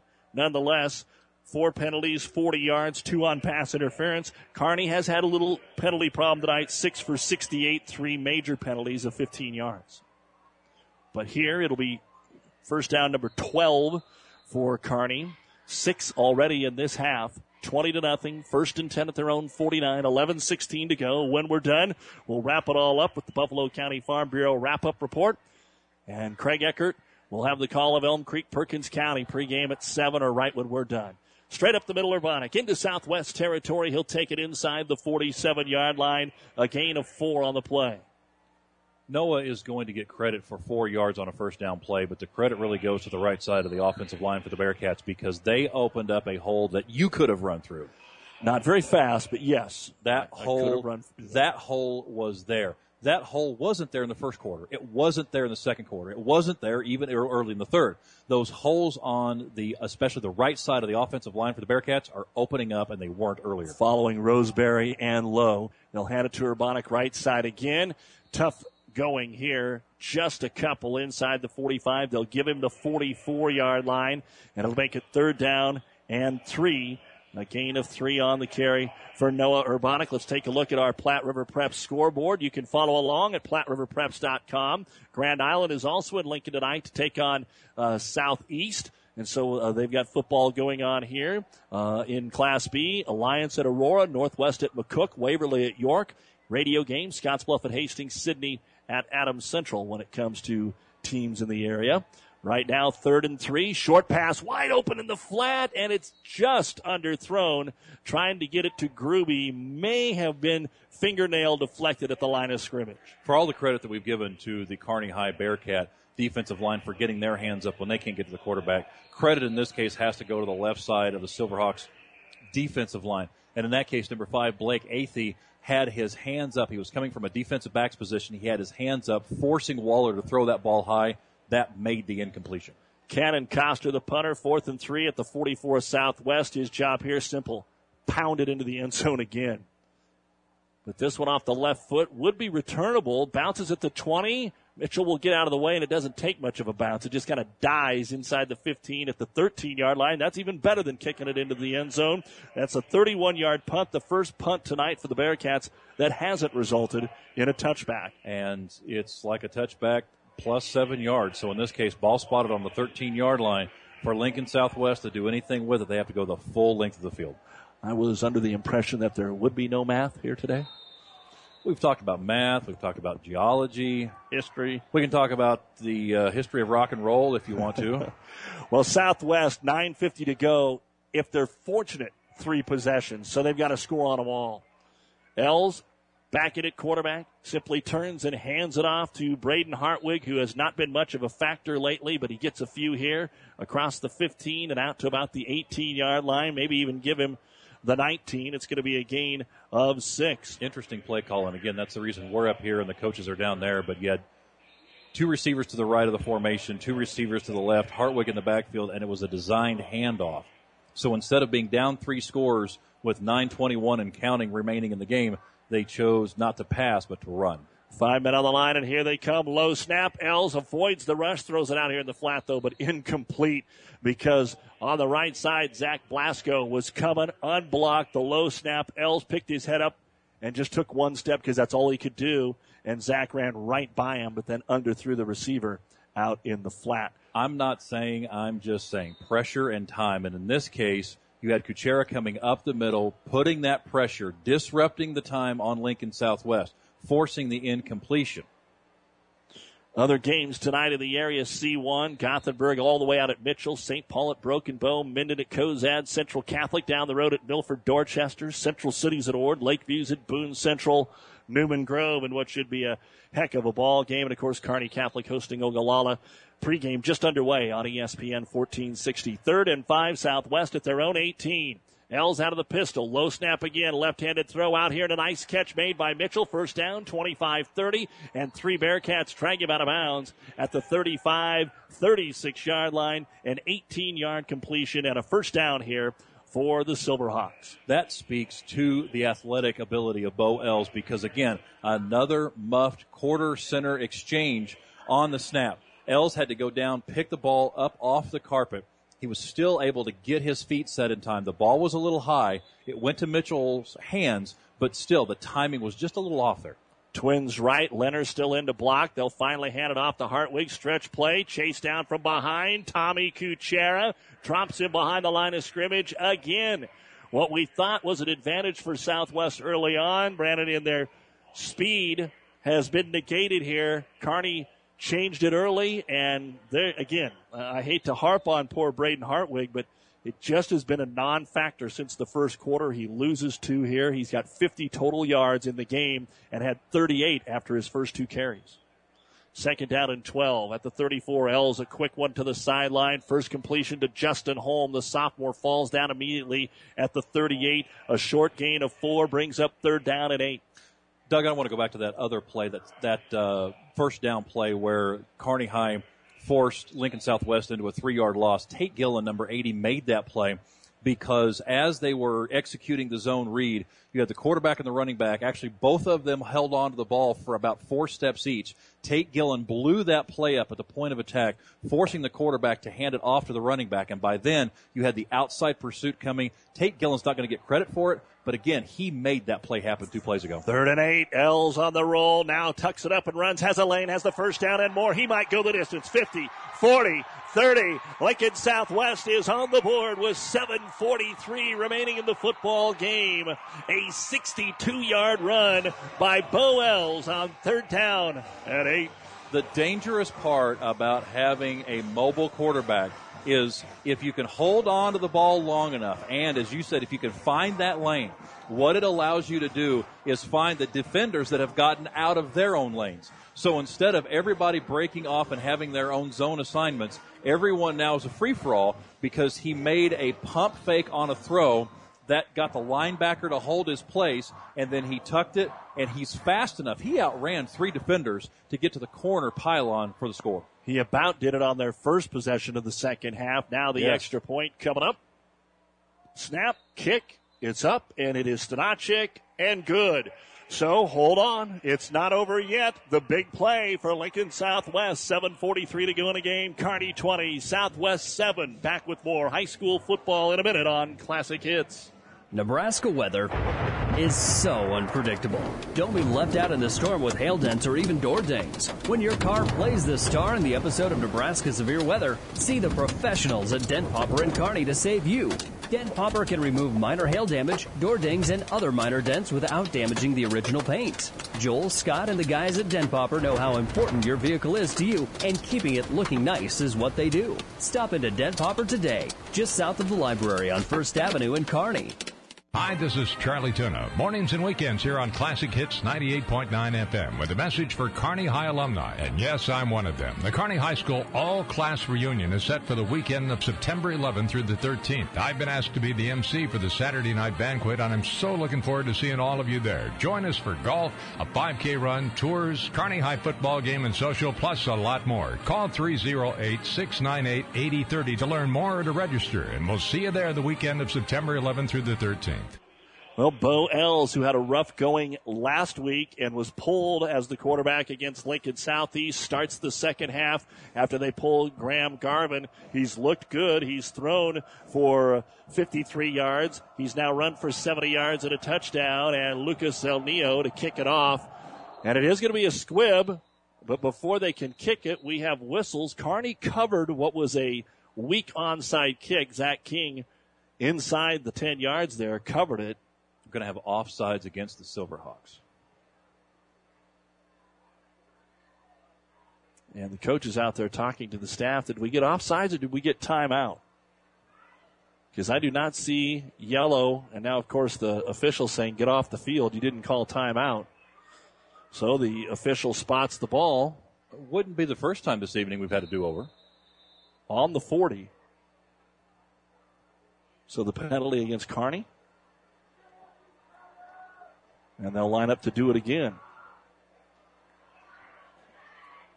Well, number 84 for the Silverhawks was a half step beyond the 40 yard line when they kicked it the first time. So that's what I thought the stoppage was for. Evidently, they must have. Better hurry. They're not going to kick this kick. That's going to be delay a game. Yep. Delay a game. That's what they were talking about when the official said, this isn't a timeout. Get off the field. So he said, you know what? Forget it. I mark it. We wind the clock. They broke the huddle with 16 seconds. And when Had you been under judge- center, they'd have snapped it. The kid took off to kick it with two seconds. He just didn't get to the ball in time. And when the back judge starts chopping, you've got five seconds to get the play off. We don't have an actual play. We well, we do at this facility. Normally, we don't have a play clock, so you have to pay attention to where the back judge is doing. When he starts that five second chop, you've got to go. Lincoln Southwest just missed it. Well, now what are they doing? They've marked off a 10 yard A penalty. 10-yard penalty for delay of game? And I think the official is confused because it was at the 40 before, and now they'll move it back to the 35. So he's thinking it's always at the 35, but he forgot that Kearney had a five yard penalty. Now Lincoln Southwest has a five yard penalty. So we'll put those down on the playbook, but do they even count? We're right back where we started. We'll have to talk to our own uh, statistician department about that. How's your statistics budget there, Douglas? Doing well for you? I got 37 cents left. Yay! Now do they kick the onside kick? They don't have to. 7:43 left, and Kearney kind of knows what's coming, and it's just going to be a pooch kick. And Gruby runs over there and watches it bounce, and it's going to not get out of bounds. He's got to pick it up at the six and make the best of it. Lowers his shoulder 10, gets to the 12. What a bad break for Kearney. And the man that Gruby ran over is down for Southwest. I think the Southwest kid just kind of figured that the ball was going out of bounds, and he wasn't really squared up to make contact shoulder to shoulder. And Southwest has got a man down at the 10. Gruby ran all the way from the Southwest sideline to the Kearney sideline. First, he thought it's going to go into the end zone. Then it kicks near the sidelines. He goes, okay, it's going to roll out of bounds, and, And just dies at the six. It just dies. So he's got to pick it up. He returns it to the 13. So a good scenario for Southwest, but great job by Gruby. Good awareness of what to do there and makes the most of it. The Kearney High Rowdy section theme for this evening's game is superheroes. You see a lot of students across the way in Batman, Superman costumes.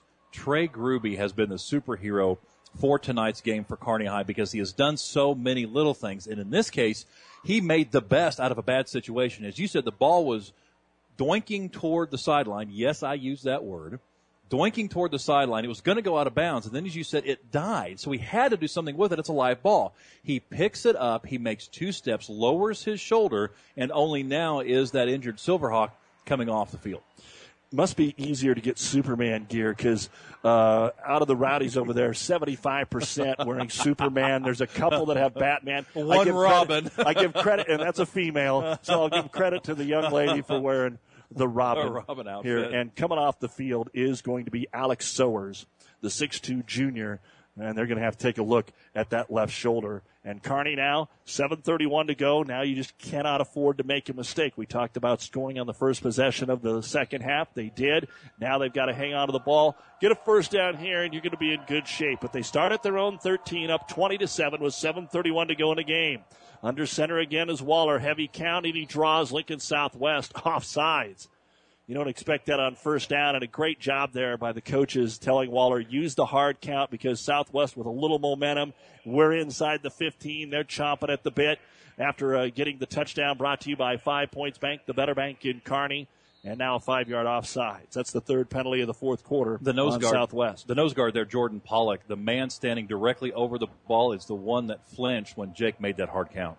First and five at the 18. Waller hands it to Urbanic. Weaves his way through the hole, comes right up over center, has room across the 20, 25, and out to the 27 yard line. A first down on a gain of nine. One of those things we're going to have to talk to our statistics department about, Doug, is manufacturing a way for us to track yards after contact because Noah Urbanic had contact at the line of scrimmage, fell forward for a gain of seven. All of that was after he first made contact. He drugged two defenders with him when he came to the ground. Well, last week, this week, 90% of Urbanic's yards this year are going to be after contact. Yes. They just are. Yes. First and 10, though, Bearcats, their 13th first down of the game. Little unbalanced backfield here with a halfback right side. They'll give it to Urbanic trying to follow that halfback and nothing there. Southwest gets to him in the backfield. Going to be a loss back to about the 26, maybe only a loss of one that time for Noah. And again, unofficially, 62 yards for Noah. Most of that, uh, 59 of it here in the second half. The defensive back there for Lincoln Southwest, number 10, Parker Davis, he did a great job of making a tackle or making the tackle on Noah Urbanic. The problem is, is that Noah is so strong and so dedicated of a runner, he ran over the person tackling him. So number 10 is going to get credit in the statistics for making the tackle, but it cost him. It is second down 11. Give it to Noah again. Hole out the right side. 30, 35. Cuts outside. First down 40. The last man available brings him down at the 43 yard line in Austin Gutierrez. And a nice gain on the play of 16 yards for Urbanic. In two plays, we have seen what Noah Urbanic can do for this team and for this Kearney High program. Two plays ago, he ran over someone who made the tackle. And in this case, he got the ball, immediately ran upfield, outran a defender who took a poor angle on the inside. The inside linebacker did not have a good angle. That allowed Noah to get past him into the defensive secondary. First and 10 at their own 42, but a fresh set of downs here up 20 to 7 with 6.20 to go. Twins to the right, nobody to the left. Again, a hard count, but not enough. Flinching, but not across the line of scrimmage. Flags on the play as they hand it off over the right side. Expect a hold here. And now a late flag comes in, whether that's just to confirm the hold or whether we'll see a second penalty on the run by Nate Berg as he moves it from the 42 to the 43. And a holding penalty obviously is never a good thing for the offense. And unfortunately, it's even more hurtful for the Bearcats because the Kearney High Bearcats, again, the right side of that offensive line had such a line surge. Noah was three yards deep into the defense before he made contact with anyone. Kearney High is moving Lincoln Southwest back three yards off the ball before there's ever any contact by the defense. And a couple of men down here, very slow to get up. Kyson Schnell, who came out earlier, and maybe a quick cramp there on Parker Davis. I believe Parker cramped up real quick. They went out and stretched his leg about twice, and now he's limping off the field. And uh, waiting to see. I think they're just going to call a five yard. There were two penalties. Looks like offsetting. On that, yes. So offsetting penalties, we'll just redo it again and it actually hurts Southwest because you do get to run the clock again, and Kearney can waste another or use another 20 seconds here as we tick under six minutes to go in the game. 20 to seven Bearcats, first and 10 at their own 42. Same set, Twins right eye formation and they'll hand it off to Urbanic. Runs right up over the back of his right tackle, Thomas Lowe, and falls forward to the 45 yard line. It's going to be a gain on the play of three, give him four as he stretches it across the 45 yard line to the 46. And Berg, excuse me, Berg did stay in there, so Berg gets credit for it. Although I see Urbanic out there right now, I think it was Noah. The PA man may have been off on that one, or I may have been incorrect. A public address announcer making Never. a mistake? Nonetheless, it's a four yard gain here for the Bearcats. I always blame the spotter. Second and six at the 46 of the Bearcats. Turn, hand it off. It is Urbanic in the backfield, lowers his shoulders, gets under the defender, and gets back to the line of scrimmage. There's no gain there, but instead of losing two, he got back to the line of scrimmage. The tackle made by Will Bax. It'll be third down and five. We've talked about it before about this second half being a factor of pressure and time. And in this case, Lincoln Southwest realizes that number seven, Hunter Dowes, was walking up from his free safety position. He came up in run support. He was the first one to make contact on Noah. Now they're starting to walk the defense up. Right now, they've got 10 guys within seven yards of the line of scrimmage. Bubble right, a first down here, could do it. Rolling to his right. Waller throws against his body, and it's almost intercepted in and out of the hands of Hunter Dowse. Throwing back against the grain that time, trying to get it to Parker Wright. And Brandon Cool, I'm sure, will come right up to Jake and say, don't ever do that again, especially in this situation. Jake trying to make a play. If they complete it, I think that pretty much does it for the game. But now, 4.34 to go, and Kearney will have to punt it. Waller still has been pretty effective. Uh, Very Not effective. quite as effective because they haven't thrown the ball here in the second half as much. He is three out of seven, but well over 100 yards in the touchdown. So here's Coster to punt it. High snap, but he has it. The left footer twirls it back there. They'll let it go. Bounces at the 10 and into the end zone, but that's just fine. A 53 yard punt, no chance of a return. And Southwest has started about 60 to 70% of their possessions right at their own 20. They'll do it again. All their timeouts. 427 to go, down 20 to 7. Bearcats have been consistent with one score in each quarter. Uh, it looked in the first couple of drives that they were in for a long, long day, but they recovered a fumble. Ty Roseberry recovering a fumble on the first possession for Lincoln Southwest, and they stepped up and stuffed Southwest on a fourth and one in Bearcat territory, able to sack the punter, and then finally scored and went up 20 to nothing. Els out of the pistol, drops back, rolls out the lefty to his right, throws it out here, well covered, incomplete, trying to get it to Douse, and on the coverage that time for the Bearcats again was Parker Wright, second down and 10. I have Els right now, three for six for 53 yards. He also had the 62 yard touchdown run on the last possession, the only score so far for the Silverhawks. Parker Wright did a lot of things right there in that he did a lot of things correctly because as Dowles was coming out and making his break, Parker didn't allow him to get his feet set because the coverage was so tight. That threw off the spacing of that play, which threw off the timing. That's what forced that incompletion. Second and 10, low snap. Els is going to take it up the middle, gets to the 20, and takes a couple of Bearcats close to the 23 yard line. So we'll give him credit for three, but it's third and long, third and seven. Doug Duda, Ren Bennett's with you here in the Nebraska Land National Bank broadcast booth. Local people, local decisions, local ownership. Nebraska Land National Bank, member FDIC, 20 to 7 Bearcats, under four minutes to go. Kearney High has done so many things right in this second half. They've kept responding every time Lincoln Southwest starts to put something together, whether that's a drive, even as a result of the bad call, or a couple of plays. They need about three more of those right here. Third and eight. Els out of the pocket, rolling, being chased by Roseberry. And at the line of scrimmage, knows he can't run, so he throws it over the middle and he finds Lenners 40, 45, 50, and into Bearcat territory at the 48. Els scrambling ability gets him 30 and keeps him alive. That is a play that I don't know that you and I could draw in the dirt any better than the way Els and Lenners connected on that play because at one point in time, Els spun himself around completely, 360 degrees from where he was originally going, and then saw Lenners coming across the field. And that was one of those things, just Nick Lenners being Nick Lenners. He's that kind of an athlete, realized his quarterback was in trouble, came back to him, and bailed him out on third down. I think Bo's going to start next week. He's got time in the pocket now all day. Finally, just because he wants to, sprints out of there and runs. Has the first down and more at the 40. Makes a man miss 35, 30, 25, 20, all the way home, and it is a seven point game. A 48 yard touchdown run for Bo Els, his second of the quarter.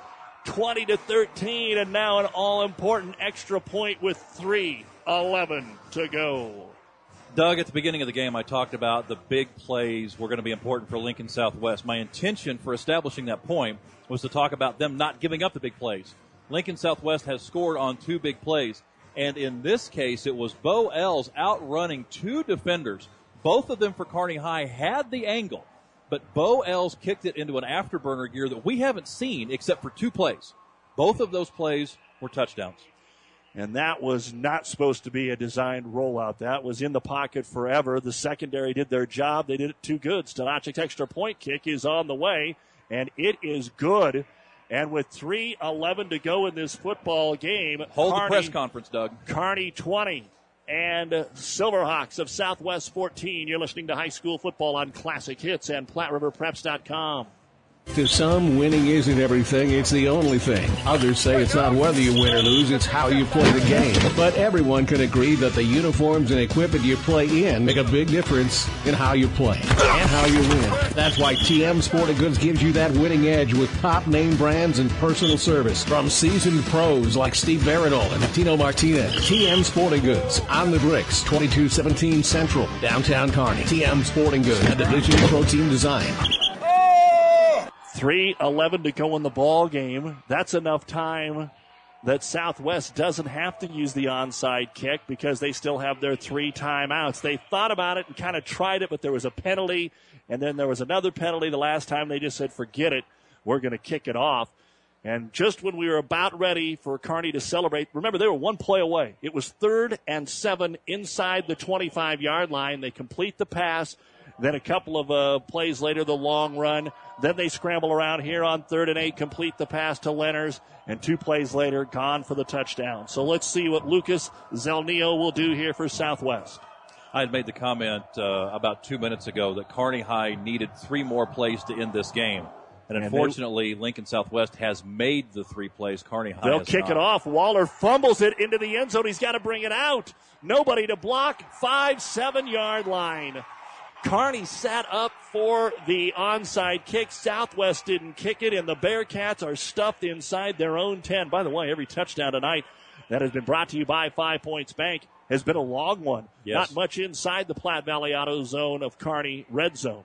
And now, Kearney again, has to be careful. They got to get a first down here, first and 10 at their own nine. And let's not throw the baby out with the bathwater here, Doug. All Kearney High needs to do is get three and a half yards every single play.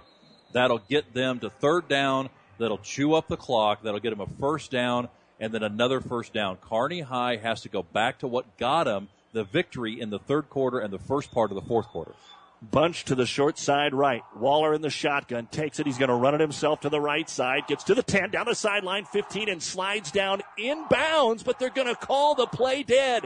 Waller slid down inbounds, His and rear they end- stopped the clock. His rear end stopped at the white tick mark on the sideline. He came down inbounds. He slid intentionally to stop the clock. That was a phenomenal play call. You had trips to the right. You had another wide receiver on beyond that. You had a bunch there, and that allowed Jake Waller to have maximum protection as he rolled out to the right side. He slid down, and they stopped the clock. And not even the best spot. A gain of five, second and five at the 14 yard line. Same formation, bunch right, shotgun Waller, same play. Waller trying to get to the edge, and he will get to the 16, 17, and they will force him down and out of bounds again. Waller trying to stay in, but that time he was bounced around a little bit, and they won't give him much of a gain, maybe three to the 17 yard line. So they're on they're on pace here for your three and a half yards. It'll be third down and a long one. What they need to do is run that exact same play a third time because the first time they ran it, they got six. They were only credited for five. Different formation. Will Yes. they quarterback sneak? Third and a long one. Quarterback sneak. Waller. And he comes through for the first down.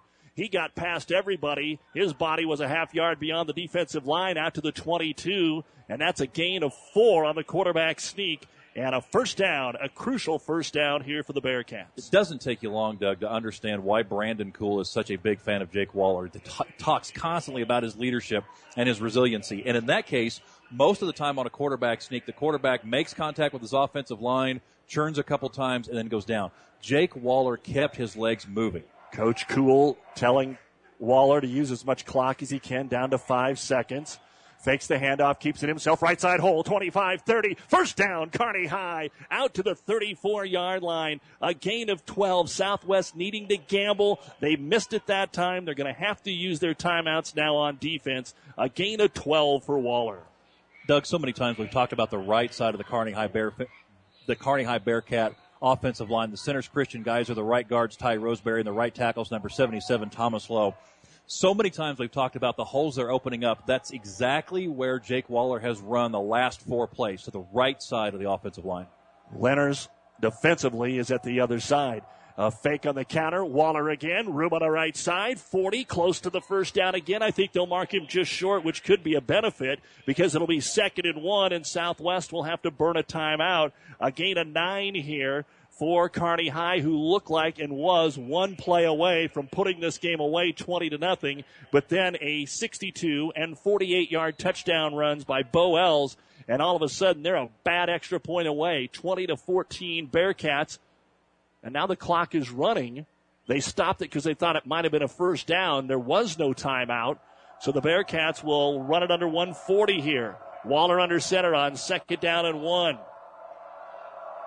Jake straight ahead, following his right guard. Roseberry has the first down and more. Another four yard gain for Jake Waller. 135 remains in the contest. And Kearney starting this at their own nine, and now Southwest has to use their first timeout. Brought to you by Nebraska Land National Bank.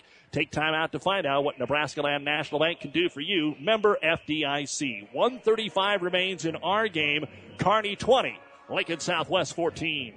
Oh, I can't believe it. Are you kidding me? Out here in the middle of nowhere, Mom and Bramps will kill me. What's that, girl? Call Kearney Towing and Repair? Because they'll get us home from anywhere? But I don't have their number.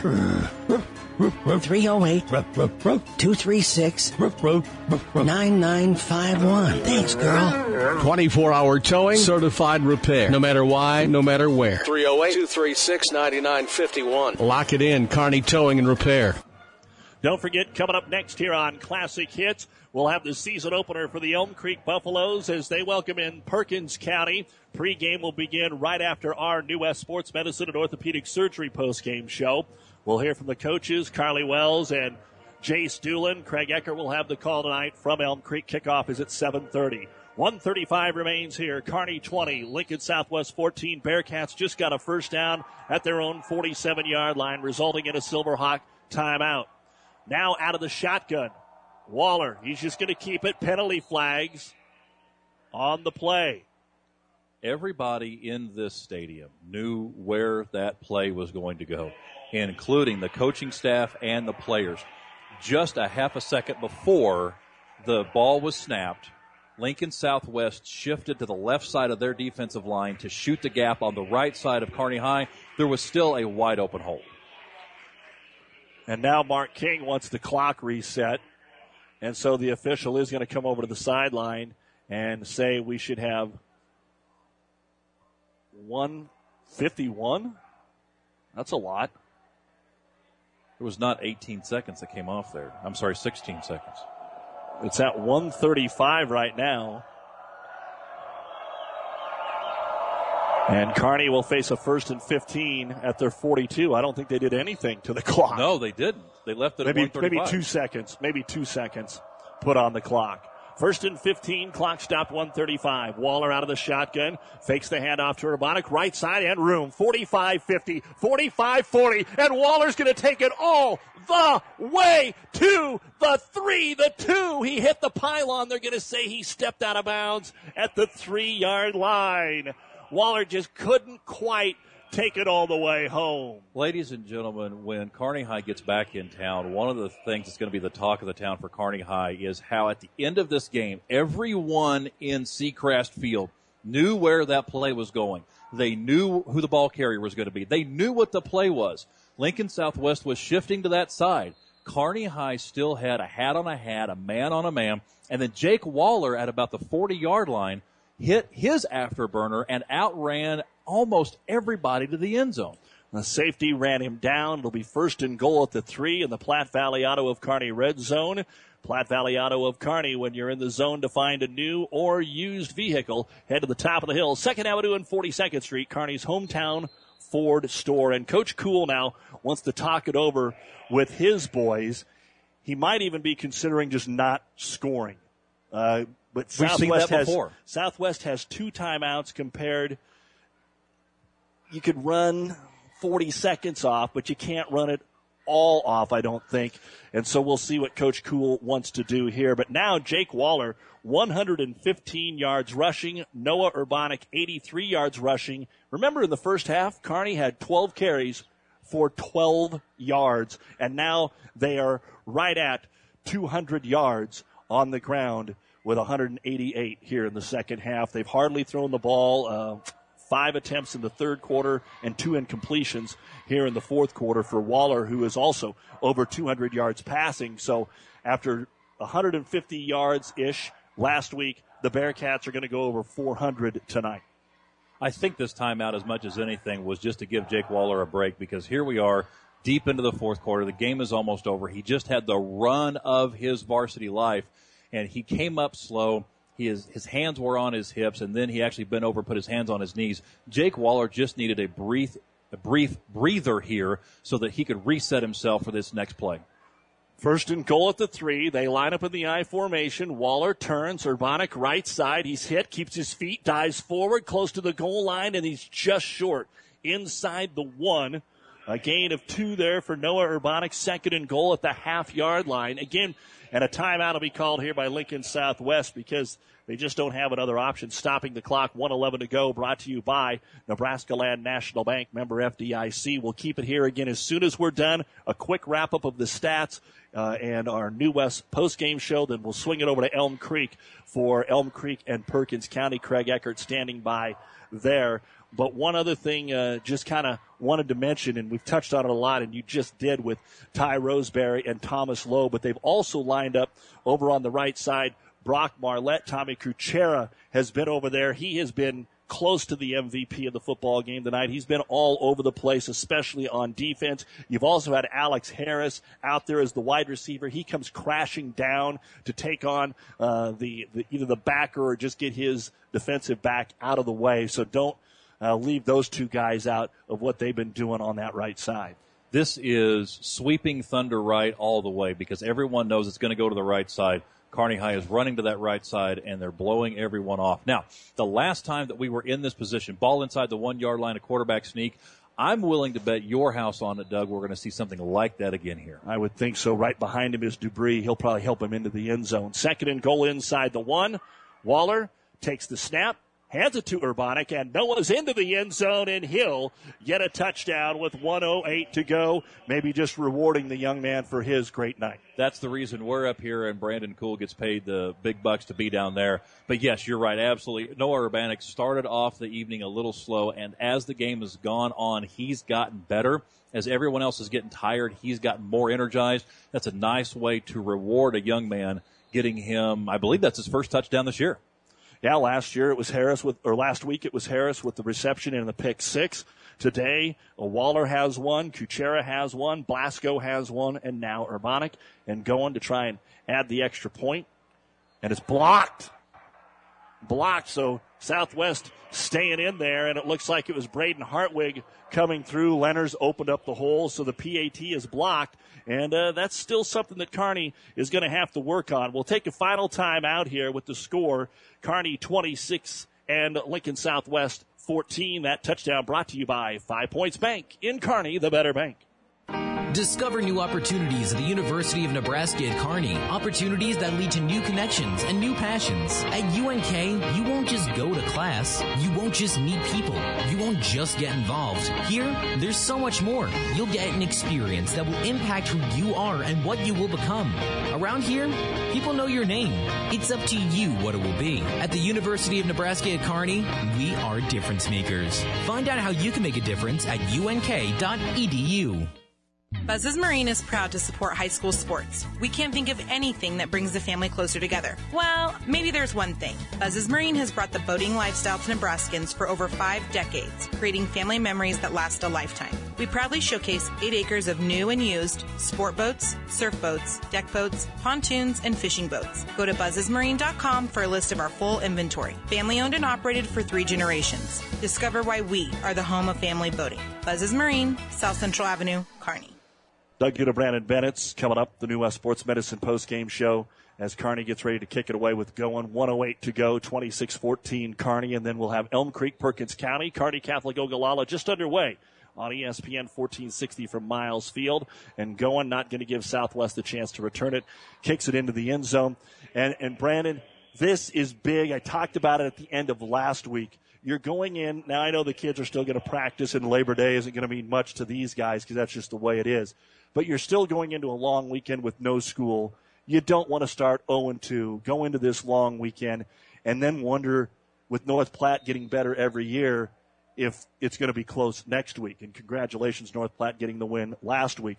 But Kearney High, a lot better vibe going into next week, especially if this would have got away, giving it up in the fourth quarter as they almost did. Els to take the snap, down by 12, back to pass, dumps off a screen to the tight end, Lenners. There's only one Bearcat there. He runs by him to the 25 30, tripped up at the 31 yard line. Out of all of that, they just get 11 out of the play, but it is enough for the 10th first down, one minute to go. Lincoln Southwest has a tough road to hoe. They may not be able to do it, but expect uh, expect a good effort out of them. Unfortunately, they're not exactly hustling around here, and I realize the clock isn't going to start until the ball is spotted, but still, we've got about seven, now eight seconds that have ticked off the clock. Els stares down his receiver out here in the flat to Hunter Dowse, and He steps out of bounds at the 37 yard line. That is a gain of six, stopping the clock with 46 seconds to go. That was a good, sure tackle and a push out of bounds by number 29, Parker Wright. Parker realized that he was a man on an island there, so he had Dowse, and the best thing to do was to wrap him up and start driving him toward the sideline here. And now we've got one, two, two defenders here in, in the Kearney High defensive backfield that are starting to stretch their calves a little bit. So we're going to see if they can hold on here for the next 46 seconds and not cramp too bad. Six defensive backs, two linebackers, Els quick slant, and it's right through the hands of Mike Mitchell as a well thrown ball at the 50.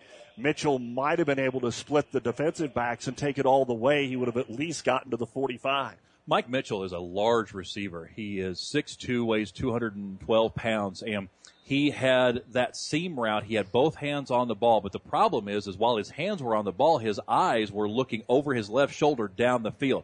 He didn't look the ball into his hands, didn't look the his hands into his chest. That's the reason we're third and three. down. Trips to the left. Els rolls that way, throws it underneath, wide open, complete 50, and down to the 45, Dowson to the 43 yard line. That's a gain of 19 more. And all Southwest has to think about now is scoring with about 11 or more seconds left on the clock so that they at least have the opportunity at an onside and a Hail Mary. So they got about 25 seconds and one timeout to play with. They're set to go. Clock rolls. Els one step, throws it over to Mitchell. It's picked off. And that's your football game. Ryan Koski intercepts the ball at the 25, the third turnover of the night for Southwest, but you had to take the chance. And Kearney with 30 seconds to go, up by 12. Doug, I just mentioned it. The reason that for the Silverhawks, number four, Mike Mitchell didn't catch the ball in the seam route was because he didn't look the ball into his hands and his hands into his, into his chest. On the other hand, Ryan Koski saw that ball floating up in the air, and the whole time you could look at him follow his eyes into the cradle of his stomach. He wasn't going to let that ball go, and as soon as he secured the ball, he just went down. Smart move for Mr. Koski.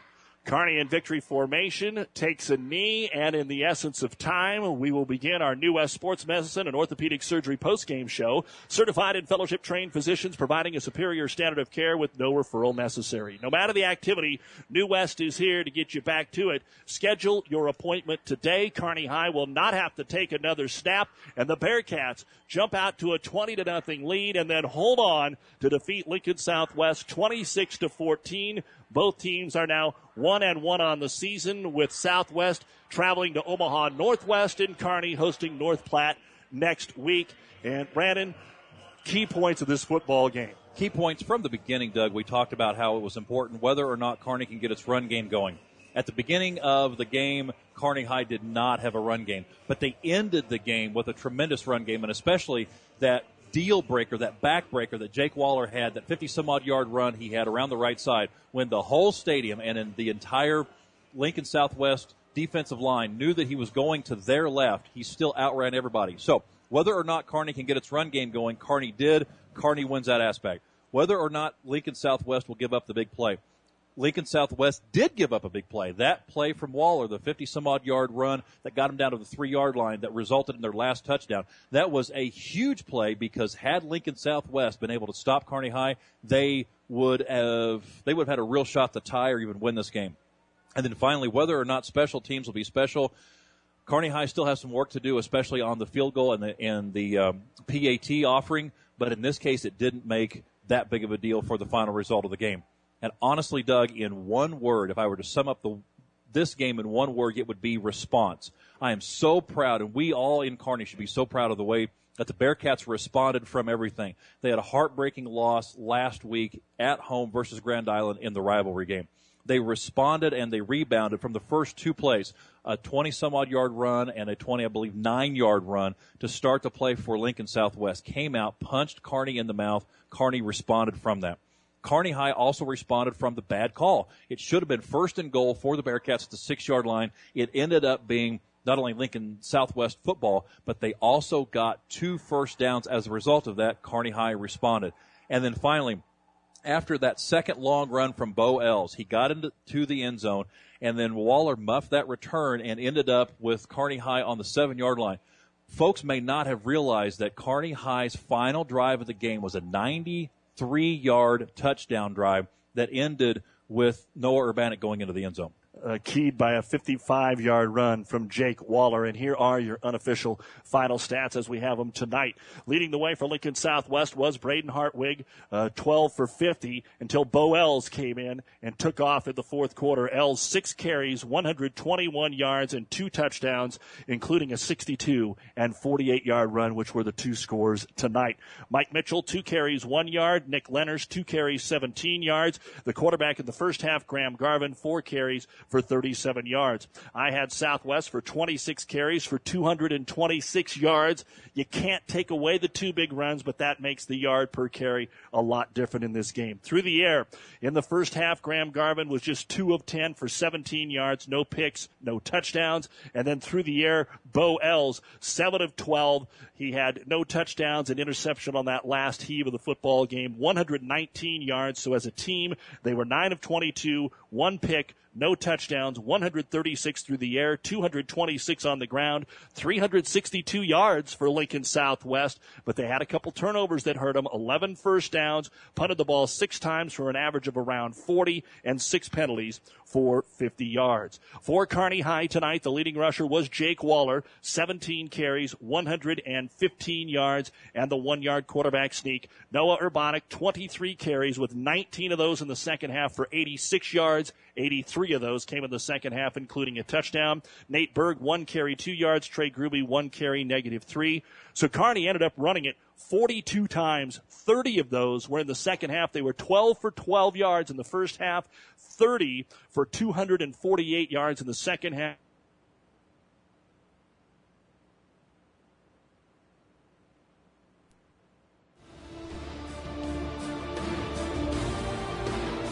Proceeding has been a KKPR sports production brought to you by the Classic Hit Sports Club. To download this podcast or any of our podcasts, go to our podcast link at kkpr.com.